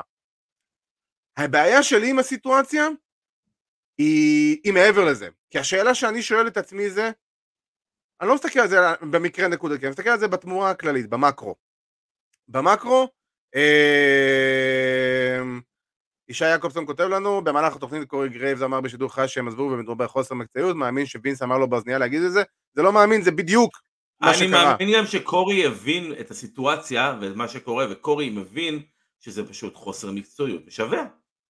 פה אה, לא, לא, זה, וינס, לא, זה וינס, זה בדיוק כמו שבסיטואציה של אה, סטונקולד בזמנו, ששבוע אחרי זה. דה רוק נתן, אה, נתן פרומו על זה שזה היה חוסר מקצועיות, and he took his ball and left home, שזה, הוא דה רוק אמר, זה מילים של וינס אחד לאחד, הוא אמר לי אותם להגיד. אז אנחנו יודעים שווינס נמצא באוזנייה של השדרנים, אין לי, אני מוכן לחתום על כל מה שאתם רוצים, שווינס, זה מילים של וינס, אין פה ספק. אה, וגם כרמלה אפילו הגנה על קורי בקטע הזה שהיא אמרה כזה זה. אמ, שואלים אותנו גם למה הביתה, אני אסביר בדיוק למה הביתה. כי בתור מנהל, ש... בתור מנהל שהעובד שלך פשוט באמצע היום עבודה קם והולך הביתה ושובר את הכלים והולך הביתה, הוא הולך הביתה באותו הרגע. לא, לא, לא, ב- לא, לא, לא, לא באמצע יום עבודה סתם ככה, באמצע יום עבודה ויש לו את המטלה הכי חשובה של היום. כן, כן, כן, ה main, זה, זה ה main event. כן. כאילו חבר'ה, התחלתם תוכנית, כתבתם תוכנית, סגרתם את כל הפינות, ואיך שמתחיל התוכנית הן נכנסות ל fucking ג'ון לורנייטיס ואומרות לו, קח את החגורות, אנחנו הולכות הביתה. כן, זה כאילו- אני, אני, אני מסכים איתך. השאלה אם זה חלק מהתפקיד, זה לא משנה מה, אם זה חלק מהתפקיד או לא. זה וינס אומר לך באוזנייה, זה מה שאתה אומר, הוא אומר. כאילו, אין פה... זה, זה, זה, זה, זה WWE. סליחה, ואם אני קורי גרייבס, אין לי מה להגן עליהן. לא, ברור שלא. אה, עכשיו, בסיטואציה הנוכחית, זה באמת, אני אומר את זה שוב פעם, בתור מנהל, אתה קם באותו רגע, תודה רבה, שלום ולהתראות, לא אכפת לי אם אתה עובד הכי טוב, אם אתה עובד הכי גרוע, זה לא משנה. זה מה שמקום עבודה צריך לעשות. אממה, למה הטענה שלי שאני אומר שאני עכשיו לאו דווקא בצד של ההנהלה? כי אני מסתכל על זה מזווית של המקרו. המקרו זה שזה הפעם השנייה בתוך פחות מחצי שנה שאחד הכוכבים, או במקרה הנוכחי, שתיים מהכוכבות הכי גדולות במחלקת הנשים, אלופות זוגות, סאשה בנקס, היא בוודאות מהטופ שלוש נשים שיש היום ל-WWE, אה, עושות מעשה כזה קיצוני. ואם אנחנו מתייחסים למקרה של ג'ף לפני כמה חודשים, שג'ף הרדי שעשה אפילו מעשה עוד יותר גרוע, פשוט באמצע קרב, הסתובב, הלך ויצא דרך הקהל הביתה. אה, אגב, אה, ג'ף אני- ג'ף עוד אני יכול אה, במרכאות לסלוח, למרות שגם, שוב, בעיניי, זה אחד הדברים הכי... לא, זה לא נסלח. מצוין. זה- לא, אני אומר, אבל הוא עשה את זה בהאוס שואו. הוא עשה את זה בארסון, נכון, אבל זה לא משנה, זה עדיין 5,000, 7,000, 8,000. עדיין, לא- לא. בטלוויזיה, זה לא נעשה בטלוויזיה. נכון, אבל בוא נגיד, מבחינתי זה היינו הך, אני לא רואה, אה, כאילו, אה, זה חמור וזה חמור. בשתי הסיטואציות, לא משנה מה, המתאבק הולך הביתה. בן אדם עובד הולך הביתה, אין פה מה להגיד. אבל מבחינת אם אנחנו מסתכלים על המקרו, המקרו היא זה, ולפי דיווחים, אני מדבר נטו לפי דיווחים, שמועות, אין שום דבר ודאי חוץ מההודעה הלקונית בטירוף של WWE שמנסים לשלוט בנרטיב על מה שכביכול היה, כי הם נתנו לנו באמת ברורים של מה של, של האמת. לפי אה, אה, חשבון הטוויטר רסל ווט, שהוא נחשב אחד החשבונות טוויטר הכי אמינים בעולם ההיאבקות, שהביא אין ספור לאורך השנים האחרונות אה, סקופים וידיעות ממש נכונות מאחורי הקלעים. הביף של סאשה ושל נעמי הוא נמשך כבר כמה חודשים, עוד מאזור ינואר-פברואר, מלפני מניה. מה הסיבה לביף ולטענות? אני לא יודע. אבל התלונות הן הולכות וחוזרות, ולפי מה שאני הבנתי, זה תלונות שעל בסיס שבועי של למה ולמה ולמה זה ולמה זה ולמה פה ולמה שם, מה הבסיס לתלונות והאם הן צודקות, אני לא יודע. משחקי אגו, בוודאות יש פה, אין ספק, בטח ספורטאים ברמה הזאת ובטח סאשה בנקס. עם כל האהבה שלי אליה ואני מאוד אוהב אותה, בטח סאשה בנקס. בוא, זה, לא, זה, לא, זה גם לא פעם הראשונה שסאשה הולכת הביתה. נכון, אין אנחנו, ספק. אנחנו זוכרים את... אה, בזמנו אגב, ו- הלכה ו- ובעיניי, שחיקה. ועל booking, ועל booking, לא, על booking. כן, כן, אבל בסופו של דבר היא גם אמרה, היא הלכה, אני הייתי, הלכתי, זו הייתה טעות, הייתי שחוקה, ולא ידעתי איך להתמודד עם הסיטואציה. אז אם אני WWE היום, אני לא סומך על סאשה, בשום דבר. אין שום ספק, מתאבק סאשה- שהולך הביתה, לא צריך לחזור לחברה, נקודה. לא, סאשה לא יכולה להיות הפנים של הארגון שלי, אה, סאשה לא יכולה בעיניי להחזיק שום תואר, אני לא יכול לסמוך עליה. אה, אתה יודע, מחר היא תקום, היא תהיה אלופת אה, Raw, או SmackDown, או whatever, והיא תקום ותגיד שה booking אה, לא מתאים לה, ווואלה, כן, אבל תלך. זה, אבל זה לא הנקודה שאני מנסה להעביר פה, והנקודה שאני מעביר פה, זה בדיוק גם מה שאייל ליבוביץ' רשם פה. צריך באמת להסתכל למה הם עשו את זה. מה בעצם גרם לשתיים מהכוכבות הכי גדולות של WWE לבוא ולעשות מעשה כזה קיצוני, באמת שהוא מעשה סופר קיצוני, זה להגיע למצב שלקחו אותם לקצה. הם, מעשה קיצוני זה בגלל שלקחו אותך לקצה.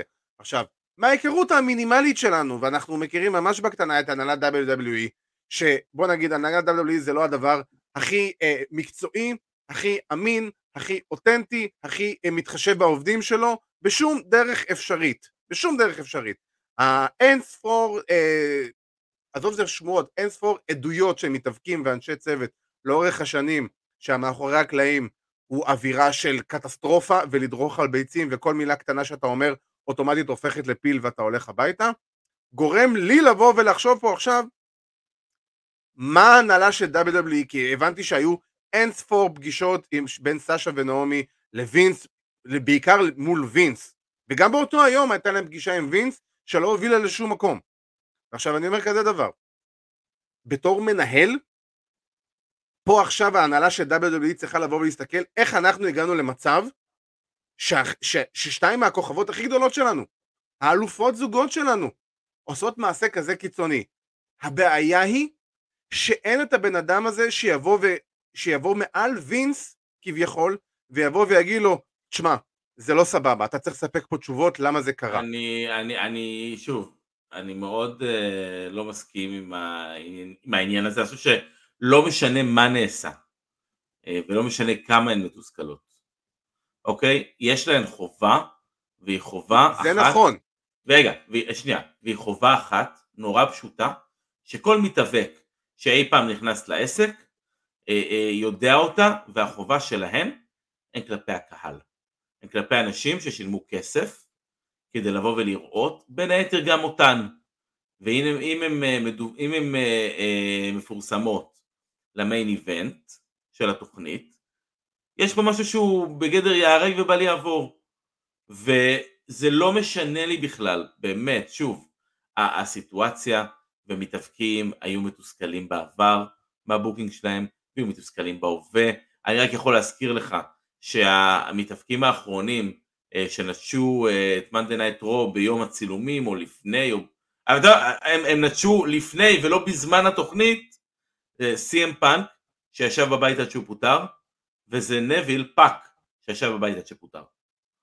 האם, האם, האם, המקרה רגע, הזה רגע, נקודתי, רגע, רגע, שנייה, לא, לא, שוב, שוב, שניהם הלכו, ואתה יכול להגיד ש, אה, שהעזיבה שלהם הייתה מוצדקת או לא הייתה מוצדקת, הם עזבו על, על נושאים שפאנק אולי טיפה יותר, אתה יודע, יותר אקוטיים ברמת הבריאות שלו, הבריאות הנפשית שלו. ופיזית, לא רק הנפשית. כן, לא, כי נוויל בזמנו, אתה יודע, עזב כי, כי הוא לא אהב את booking. ה booking שהוא מקבל. בדיוק, נכון. ובעיניי זה חמור מאוד, ואין דבר כזה, אתה לא בא עכשיו לקבוע את ה booking שלך, אתה מקבל כסף מבן אדם או מחברה שמשלמת את המשכורת שלך, משלמת להם טוב מאוד, סשה היא בין המשתכרות הגבוהות ביותר ב-WWE, בטח מבין ספק. הנשים, בטח מבין הנשים, יש להן אחריות כאלופות וכמתאבקות ברוסטר הבכיר שיודעות מה הן עושות. ולבוא ולקחת את הדברים שלהן, לבוא למשרד של אורנייטיס כבר עם התיק ארוז, לא אה, אנחנו הולכות ואז, ואז מתחיל כל העניין, הן כבר היו ארוזות כשהן נכנסו לתוך המשרד שלו, נכון, להנ... נכון. אתה יודע מה, יותר מזה, לבוא ופיזית להניח את החגורות שלכן, אז זה, זה, לרצות, זה לרצות לי- להיות מפוטרות, בוא. אין פה ספק. יש אלף נשים שעומדות. יש אלף נשים שעומדות מאחוריהן, אוקיי? נכון. שעשו את העבודה שלהן, ויהיו אלופות זוגות, אם ה-WWE יחליטו שהם יהיו, אוקיי? אז נכון. אולי הן רוצות לעזוב, אני, לא ברור לי. אני... כאילו- בר- זה, זה מאוד ברור שזה מה שהם חיפשו. הם חיפשו... אני רואה, אתה יודע מה, אני רואה. חבר'ה, אני רואה תגובות של חבר'ה, ויצא לי לראות אה, של דקס האוורד, אה, שהוא קצת משבח את, ה, את הצד שלהן, הרבה מתאבקים. אבל את אתה יודע מה, שלהם, גם. גם FTR, גם FTR, שבאו אחרי קרב וביקשו את השחרור שלהם מ-WWE, לא קמו והלכו הביתה. אתה מסכים. יכול לחכות לסוף החוזה שלך, אתה יכול לבקש להשתחרר, אתה לא הולך הביתה, חבר'ה, זה, זה, נכון, זה בעיניי, אבל, לה, אבל זה נכון, אבל זה, שוב פעם, נקודתית, נקודתית בה למקרה, אין פה ספק, כל מה שאמרת הוא נכון במיליארד אחוז, אבל, ופה האבל שלי, כמו שאמרתי, אם אתה מסתכל, בוודאי שכן, אם אתה מסתכל על הלמעלה, מה הוביל לסיטואציה כזאתי, זה לא דווקא בהכרח משחקי אגו, כי אנחנו יודעים ש-WWE, ההנהלה, יודעת לקחת את העובדים שלהם לקצה, ולבוא לעשות מהלכים שביום נתון, בוא, גם סשה וגם נעמי ידעו טוב מאוד מה הם הולכות לעשות שהם ברגע שהם עשו את המעשה הזה. הם ידעו בדיוק לאן זה יוביל, והם ידעו בדיוק מה התוצאות של זה ומה ההשלכות של זה. אבל בסופו של דבר, מנהל צריך גם להבין שאם העובדים שלו עושים מהלך כל כך קיצוני ושוברים את הכלים באמצע, באמצע השיא, ברגע השיא, והולכים הביתה, מנהל גם צריך לבוא ולהסתכל מה האחריות שלו בסיטואציה הזאת. איך יכול להיות שהעובד, מה- שתיים מהעובדות הכי בכירות שלו, הלכו הביתה, ולמי הוא צריך לספק פה את ההסברים, למה הדבר הזה קורה. הוא לא צריך אם למשל ניתן? פה הוא לא סיטואציה. הוא לא צריך לספק את ההסברים לאף אחד. זה בדיוק, המאה- וזאת בדיוק הבעיה, זאת בדיוק בעל הבעיה. המאה, אבל בעל המאה הוא בעל הדעה. אין שום ספק, ובעל המאה ו- כרגע מוקף ב-30 יסמנים שאומרים לו אמן לכל מה שהוא אומר, וזה אחת הבעיות הכי גדולות של WWE לאורך ה-30 שנה האחרונות בערך, וזה בדיוק מה שאנחנו יודעים, אין פה אף, שוב פעם, אין פה אף אחד מעל הארגון. לארגון עצמו, למה, ש, למה שקשור ל-WWE אך ורק, זה נכון, הן צריכות להיות מפוטרות, גם אמרתי את זה בהתחלה. אם אני היום וינס מקמן, הן הולכות הביתה. באותו רגע שהן מניחות את הזה, הן מקבלות גם מכתב פיטורים. אין פה ספק. אבל, וינס מקמן צריך לבוא, ומה שהוא לעולם לא יעשה, ולעולם לא יהיה אף אחד שיבוא ויגיד לו, אח שלי, איך קורה דבר כזה ששלושה מהמתאבקים הבכירים שלך עוזבים, בדיוק באותה, עושים את אותה הסיטואציה תוך פחות מחצי שנה. זה מעיד על ההתנהלות של WWE מאחורי הקלעים, שהיא לא תקנית, ואנחנו יודעים טוב מאוד את היחס שלהם כלפי העובדים שלהם, במיוחד כלפי המתאבקים, שאין להם שום זכויות, ואין להם שום משהו להישען עליו. נכון, אבל, אבל לא בגלל זה הם הלכו הביתה. הם הלכו הביתה, שוב פעם, אנחנו לא יודעים את כל זה הפרטים. לא שהם, זה לא שהם באו ללורנייטיס, היא, כן, אבל זה לא שהם באו ללורנייטיס למשרד ואמרו אנחנו לא רוצים להיות independent contractor יותר והלכו הביתה. לא, לא, הם, כאילו- אה, אה, אה, חלק מהדיווחים, חלק נכבד מהדיווחים אומרים, זה על יחס, על יחס לא טוב מאחורי הקלעים. מה היחס הוא- הזה, אנחנו לא יודעים את הפרטים, אנחנו לא יכולים לבוא ולהסיק פה מסקנות מה בדיוק הם הפרטים, זה יכול להיות או האגו של ש- של סשה, ונעמי נגררה אחריה, שזה כנראה אה, הסיטואציה בסופו של דבר, לא משנה מה, נעמי כנראה נגררה שם, או שיכול להיות ש-WWE, עם האגו, מה- מהאגו שלהם, עשו את המהלכים WWE הסטנדרטים שלהם, שאנחנו רואים שיודעים. הרי בוא, WWE הם cold hearted, שהם לא רואים אף אחד ממטר, במיוחד לא את המתאבקים שלהם, ויעשו את הכל כי the show must go on. אבל בסופו של דבר מדובר פה באנשים שאם כל אחד מתייחס אחרת, יכול להיות שאם אתה תעשה את המעשה א', סתם אני אומר, לרומן ריינס או דרו מקינטייר, הם ייקחו את זה והכל סבבה, אבל אה, סאשה בנקס ונעמי ייקחו את זה בצורה אחרת לגמרי, וזה בדיוק ההתנהלות הלא תקנית של WWE כהנהלה, שלא סופרת ממטר את המתאבקים שלה, ולכן המקרה הזה לפי דעתי הוא 50-50, כמו בינינו. כמו כמעט בכל מקרה. תקשיב, אני יכול להבין, שני- אני יכול להבין את הזה, ואנחנו שומעים, ואתה יודע, כל השחרורים בשלוש שנים האחרונות בערך, פתחו לנו איזשהו צוהר כזה מאוד גדול לתסכול שיש למתאבקים מאחורי הקלעים ב-WWE. ואני מבין, אני לחלוטין מבין. יש תסכול, אה, ויש, אה, ויש אנשים שלא אוהבים את המקום שלהם, ויש אנשים שלא אוהבים את ה booking שהם מקבלים. אם אתה שואל אותי, אה, זה מה הרבה מעבר לזה, אחי, אתה יודע טוב מאוד שזה הרבה מעבר אותי- ל booking. ברור, אם זה אתה שואל אותי מה. הסיבה, בעיניי הסיבה היא ההתייחסות של ה-WWE לדיוויזיה, לדיוויזיית הזוגות נשים, ואם זה מה, של, זה מה שזה קפץ, אבל בסדר, אתה יודע, בסופו של לא, זה דבר, בסדר, תשמע, בסופו של דבר, תחשוב על זה ככה, שאתה עכשיו עובד, ומתייחסים אליך בצורה הכי ביזיונית שיש, למרות שאתה אמור להיות. אחד העובדים המצטיינים. הכל טוב, סבבה, ואני אם מתעל- אני אלך- ו- אם אני אלך על דעת עצמי, במסך, ולעבר למה שקורה במסך, עצמי, גם מאחורי הקלעים, המנהלים שלך לא יודע מי בדיוק מה, אה, אתה יודע, מתבריינים עליך, ודוחקים אותך לקצה, ועושים לך אתה יכול, אתה בדיוק יכול דווקא נגד זה, הכל, וזה בדיוק אתה הבעיה. יכול לעשות הכל, אתה יכול לעשות הכל להילחם נגד זה, אתה יכול לעשות כל השיחות בעולם, אבל ביום שאתה, מה שנקרא, אה, משאיר את הכדור והולך, זה היום האחרון שלך בחברה. נכון, נכון, וזה מה שהם חיפשו, אין פה ספק. זה, זה לגמרי ברור שזה בדיוק מה שהם חיפשו. בן אדם שהולך הביתה, בדיוק כמו שסטון קולד ב-2003-2004, תקן אותי אם אני טועה, לקח את הכדור 2002. שלו והלך הביתה. 2002, אוקיי. אה, לקח את הכדור והלך הביתה. הוא ידע בדיוק מה יקרה. כמו שפאנק ידע בדיוק מה יקרה, וכמו שנביל ידע מה יקרה, וכמו שג'ף ארדי ידע מה יקרה. אתה שואל אותי? אם אתה מגיע למצב שהמתאבקים האלה מעדיפים לעשות מעשה כזה כדי להיות מפוטרים, יש פה משהו שהוא לא, שהוא לא נקי. ולא, ולאו דווקא מרק המתאבקים, ואני לא מוריד את האחריות מהמתאבקים, ספציפית במקרה הזה מהמתאבקות, הן צריכות לקבל את הבעיטה בתחת, ללכת הביתה ולכף רגלם לעולם לא צריכה לדרוך יותר ב-WWE. בטח לא בשנים הקרובות. אני כן. בזה מסכים ב- במיליארד אתה אחוז. יודע מה, אתה יודע מה, ואם באמת כל הדיווחים האחרונים נכונים ודברים כאלו, אני חושב שזה סוג של יריקה בפנים לניקי קרוס ולפייפר ניבן, בעיניי. אה, זה אני לא, אה, שוב פעם, זה אני לא יודע. שוב, ראיתי- אני יודע, זה, זה באמת מהדיווחים הראשונים שיצאו, ממש מההתחלה שבהתחלה. כן, וגם אה, ראיתי את ביג דמו מגיב על זה שלעולם לא זה. שכאילו אמר כאילו שלעולם לא היו טענות כלפי פייפר ניבן ו, וניקי, יודע, גם, גם, אני חייב להגיד, גם לא, הם, אחלה וורקריות, בוא. הם כן, כן, אני אומר, וורקריות, אני אומר, נכון, אין, יודעות מה הן עושות, כאילו... אין פה, זה נכון, זה... ובגלל זה אני אומר, כאילו, אני, אני, אני, בוא נגיד ככה, אני לא רוצה לדבר על ניקי ו, ו, ו, וזה, ופייפר ניבן, כי אם, בוא נגיד, אם זה הסיבה, סלח לי, זה הסיבה הכי מטופשת שיש, כי באמת הן עובדות ממש ממש טוב וחלק. אבל אה, ההודעה של WWE זה פשוט, סליחה, זה פשוט מביך.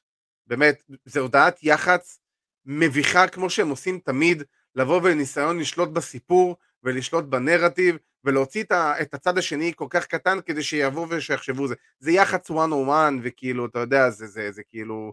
אני מבין טוב מאוד למה הם עשו את זה, וזה בסדר. אבל אה, אני לא זוכר מי רשם פה באחת התגובות מקודם של ממתי WWE מוציאים הודעה כזאת. ואתה יודע, וזה זה גם נושא לתהייה, שאתה אומר לעצמך... אני אגיד לך, אני, אני אגיד לך ממתי, מה, מ- מהרגע שהם הם הכריזו בתוכנית על קרב X והמתאבקות שלהם הלכו הביתה. אם עכשיו זה היה קורה, אה, מתי הוא מתחיל בארצות הברית? שמונה בערב, איסטרן? אם זה היה קורה שבע. ב... כן, לא. שבע, שמונה, אם זה היה קורה חצי שעה לפני תחילת התוכנית, שעה לפני תחילת התוכנית. היה להם את כל הזמן בעולם, נכון. להתחיל להפוך אה, גרפיקות ולא להתייחס לזה בכלל. עצם העובדה נכון. שהם התייחסו לזה, הם היו חייבים להוציא פה הודעה, כי אנשים צפו בשידור. לא, לא, יש מיליונים שצפו בשידור. ההודעה באה נטו בגלל זה, בעיניי. כן, ההודעה, ההודעה היא באה בגלל זה. התוכן של ההודעה זה, סליחה, זה כאילו לתת לך גרגיר בקצה הכפית לפני שאני מאכיל אותך. זה, מה זה לא כל הסיפור? בוודאות, ובוא נגיד שכמות השמועות שיוצאות החוצה היא אטומית, לעומת הכלום בפיתה ש-WWE חלקו, ואני מאוד מקווה שמתישהו נשמע את הצד של נעמי ו- וסשה, אה, כדי שקצת ישפכו פה קצת אור על, ה- על כל הסיפור הזה, כי בוא נגיד ככה, ש... יש יותר סימני שאלה מאשר סימני קריאה לסיפור הזה. נכון, גם אם הן הכי צודקות, וגם אם, אה, סגור את זה ככה, גם אם הן הכי צודקות, וגם אם הטענות שלהן נכונות, ו... וכל זה. לא, כן, זה- זו לא הדרך. לא, לא, אני מסכים, זה לא הדרך, זה לא זה לא הדרך, הדרך. זה לא הדרך, וזה לא הדרך בכלל, והסיומת שלי זה של איך דבר כזה בסופו של דבר קורה. ושנעמי נפלה באמבטיה. בדיוק. אה, ועם זה, אנחנו נעבור לפינה שזכתה אליפות, בלי לעלות אפילו לשנייה אחת על הדשא, עם הביזיון הכי גדול בהיסטוריה של הכדורגל הישראלי נראה לי, לפחות אחד מהם. אה, בבושה וחרפה. מה עשה או הרס לנו את השבוע, אבירן, בתור אה, מילואימניק? תתחיל. בתור מישהו שלא היה מבחוץ שם. האיש ששמר עלינו. אה, בדיוק, אני לא הייתי במשחק ובגלל זה הוא בוטל. יש לי בגדול שני דברים שרציתי, וזה שני דברים שבאמת ראיתי ברוב וקצת תפסו לי את העין. אה, דיברנו שבוע שעבר אה, על ויר מהן והמיסטריוס, וזה נראה שזה נכון. יוצא לדרך. אה, כן, כן. ונורא ו- אהבתי לראות, נורא אהבתי לראות את ויר מוכר, סוף סוף. יש לו משהו מאוד מתפוצץ במכירה שלו, אתה יודע שאני מאוד מאוד אוהב לראות את הדברים האלו, יש לו משהו מאוד גדול במכירה שלו, ושווה באמת, שווה לשים עין, אה, עליו בכללי, אני תמיד אומר עליו בכללי, ובכללי על הפיוד הזה כי הוא יכול להיות ממש אחלה. השני שרציתי אה, ושעלה לי בתוכנית, אתה זוכר כשלייסי אבנס הגיע, מה עשו איתה? איך? הציגו אותה? לא, אה, הציגו אותה בהתחלה כפייסית בתור... אה, לא, לא, אה, אה, איך הציגו. אותה, אה, אה, איך הייתה, ההצגה שלה, איך הייתה הפרזנטציה שלה. היא הייתה, המוזיקה הייתה מתנגנת, היא הייתה יוצאת, עושית, עושה כן. ככה, עם היד נכון. עושה שלום לכולם, אה, וחוזרת. מסתובבת והולכת. נכון. מה שהיא עשתה בעיניי Night Raw לא שונה מזה. לצאת, לתת את אותו פרומו שהיא נתנה. עכשיו סבבה, אני יכול להבין שוב, המכונה מאחוריה.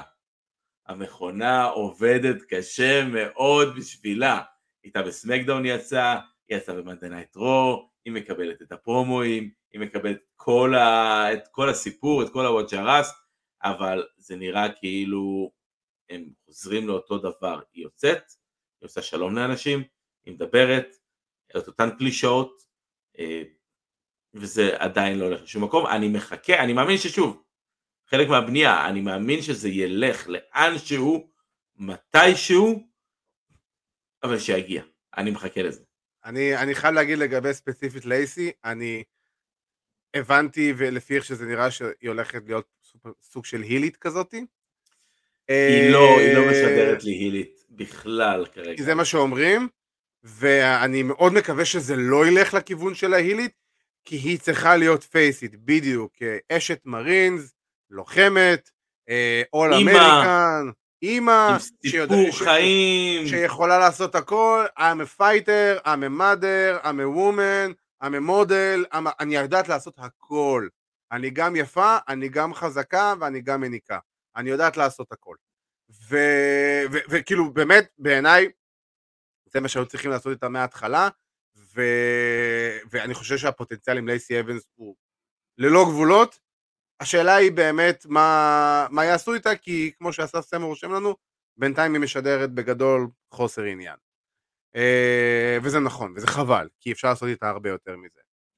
מה שלי עשה את השבוע, אה, מגיע מ... מהבוסטון גרדן ב- ב-NBA. אז השבוע היה לנו את משחק מספר 7 בפלייאוף של אה, בוסטון סלטיקס נגד, נגד המילווקי בקס. משחק מספר 7 שבסופו של דבר אה, בוסטון עלו, ניצחו ועלו ועלו לשלב הבא ולא... NBA, בלה, לא מעניין אותי כרגע. מה שאותי מעניין זה ההתחלה של משחק ה-NBA. למי שלא יצא לו לראות, כשהשחקנים עלו למגרש, ולפני שעשו את ההצגה הקבועה, כשהשחקנים עלו למגרש, פתאום אתה שומע, "תן, it's time to play the game. ואז כאילו ממש נתנו את כל השיר כניסה של טריפל אייג' של time to play the game, להכניס את כל הקהל באווירה, להכניס את השחקנים באווירה, ותשמע, בסופו של דבר, בוסטון ניצחו, ועלו לשלב הבא. ואני אני חולה על, על הדברים האלה. זה, זה הדברים הקטנים שאני אומר לעצמי, זה הנגיעות הקטנות האלה של עולם ההיאבקות, שאף אחד אחר לא יבין אותם חוץ מאיתנו. לא רק, אני ו- חושב ש... אני חושב שאם אני זוכר נכון, אה, ארסנל אה, בליגה האנגלית גם משתמשת בשירי האבקות פה ושם. אה, לדעתי אותו פה אפילו- בארץ. לא, לא. לדעתי אפילו טריפל אייג' כאילו. יכול להיות, ארסנל, אני יודע, אני זוכר שהם השתמשו כמה פעמים, אני לא יודע אם זה באופן קבוע, אני גם לא זוכר ספציפית איזה שיר, אבל אצלנו פה בארץ זה, זה הפועל באר שבע, עם השיר של אנדרטייקר. כל פעם נכון. לפני שיש את ההצגת שחקנים, יש את הגונג של אנדרטייקר, כל, ה, כל טרנר מחשיך, ואני זוכר בפעם הראשונה שתפסו את זה בטלוויזיה, תשמע, כמות ה-DM שאני קיבלתי על הדבר הזה עם צילומי מסך וסרטונים היא פסיכופתית, באמת. וזה... אני, אני תמיד אומר, שירי האבקות זה השירי הייפ לספורט הכי טובים שיש. כאילו, אני זוכר שגם בזמנו, לפני כמה שנים, היה שבובי רודה, זה היה בתקופת השיא שלו ב-NXT, שהוא היה אלוף NXT, הם העלו אה, באחד המשחקי קולג' של כדורסל, לא זוכר של איזה מכללה, אה, השתמשה בגלוריאס, לבוא ולהרים את הקהל, והשתמשו גם ב-yes של דניאל בריין להרים אה, את זה הקהל. כן, זה- זו הייתה תופעה. זו הייתה תופעה. והם, נכון, באמת באר שבע נראים כמו קבוצה שצריכה קרברן. אה, אני מסכים עם זה במאה אחוז. אה, אבל כן, כאילו, הנה, רשום לנו פה, יש לנו עוד. ארסנל. כן, הנה, שיר כניסה של טריפל אג' אכן הושמע מספר פעמים לפני המשחקים הביתיים של ארסנל, כמו גם שירים נוספים. אה, יורי, נשמח אם תרשום לנו איזה עוד שירים נוספים ארסנל השתמשו בהם מעולם ההיאבקות, אבל אה, ברמה האישית, אה, אני, אה, אה, אני מאוד אהבתי את זה, זה היה ממש ממש מגניב לשמוע את זה ולראות את זה, וגם לראות את השחקנים כאילו מגיבים לזה שהם, זה ממש הכניס אותם כזה להייפ, אז אה, זה היה ממש מגניב, וכן ירבו, כן ירבו. אה, ועם זה, אנחנו הגענו לסוף התוכנית שלנו. אה, כמובן שאתם אה, יכולים לעקוב אחרינו ברשתות החברתיות שלנו, בפייסבוק ובאינסטגרם וביוטיוב ובספוטיפיי ואפל פודקאסט וגוגל פודקאסט וסתם פודקאסט ובכל פלטפורמת פודקאסט שאתם רוצים, אה, שאתם שומעים את הפודקאסטים שלכם בעצם. תחפשו Fighting IL, עברית או אנגלית, ואתם אה, ישר תוכלו למצוא אותנו. אה, כמובן שכל הפרקים שלנו ביחד עם הפרק הזה, תוכלו לשמוע אותם ולראות אותם באתר וואלה ספורט. אה, אז באמת תודה רבה לאתר, לאתר וואלה ספורט על השיתוף פעולה שלנו. התוכנה משתגעת לי, אני לא יודע מה קרה, הופה, הנה זה עובד. אה, ואז באמת אה, הפרקים המלאים שלנו ושל אה, פודקאסט ה-MMA שלנו, Take Down, גם כן בוואלה ספורט, בפרק האחרון של Take Down הם אירחו את אה, לוחמת הישראלית אולגה רובין שחתמה בארגון הנשים הבכיר Invicta, שהוא תחת העין הבוחנת של ה-UFC, וגם הם דיברו על אליפות ישראל של איגוד ה-MMA שתתקיים מחר ביום חמישי, שעה שבע בערב, בהיכל הספורט בפתח תקווה. מי שאוהב MMA, אומנויות לחימה, אה, מוזמן לבוא לתמוך ולצפות. מי שרוצה כרטיסים לאירוע, מוזמן אה, לפנות אליי בפרטי, ואנחנו אנחנו נהיה שם. אנחנו נהיה אנחנו תבואו נהיה שם. בדיוק. תבואו להגיד שלום. תבואו להגיד שלום, וגם אה, מנחה פודקאסט ה-MMA שלנו, ארכדי סצ'קובסקי, ישפוט שם, וכמובן אה, עידו פריאנטה מפודקאסט ה-MMA Take Down, שהוא מנכ"ל האיגוד, והוא בעצם אחראי על כל הפקה של האירוע. אז אה, באמת, מי שמאוהב MMA ורוצה לבוא ולתמוך בספורט מקומי, זה המקום, מחר, שבע בערב, היכל הספורט בפתח תקווה, מי שרוצה, מוזמן לבוא ולדבר איתי בפרטי לעוד פרטים. אה, ועם זה אנחנו רוצים להגיד כמובן תודה רבה לכל מי שהצטרף אלינו, אה, כמובן לתוכנית, וכמובן אנחנו רוצים להגיד, אה, שואלים אותנו מתי שבוע הבא, שבוע הבא אנחנו חוזרים ליום חמישי, לפי דעתי כרגיל, אבל עוד שבועיים אנחנו עוד פעם צריכים זה, כי סחבק עובד חמישי ערב, אז אה, אין מה לעשות. אי אפשר לצלם ולעבוד כך- במקביל. כך יצא, כן. כך יצא, אין מה לעשות. אה, אז באמת אנחנו רוצים להגיד תודה רבה לשי בלנקו מנחם, שהצטרף אלינו בפעם השנייה וזכה ב... ב... ב... אתה יודע, ב-V-Tag, בבלו-Tag אה, של יקיר התוכנית שלנו, ואז באמת תודה רבה לשי בלנקו מנחם עם השיר החדש שלו גורילה, ואלבום הבכורה שייצא לכל פלטפורמות המוזיקה ביום ראשון הקרוב, ה-22 לחמישי.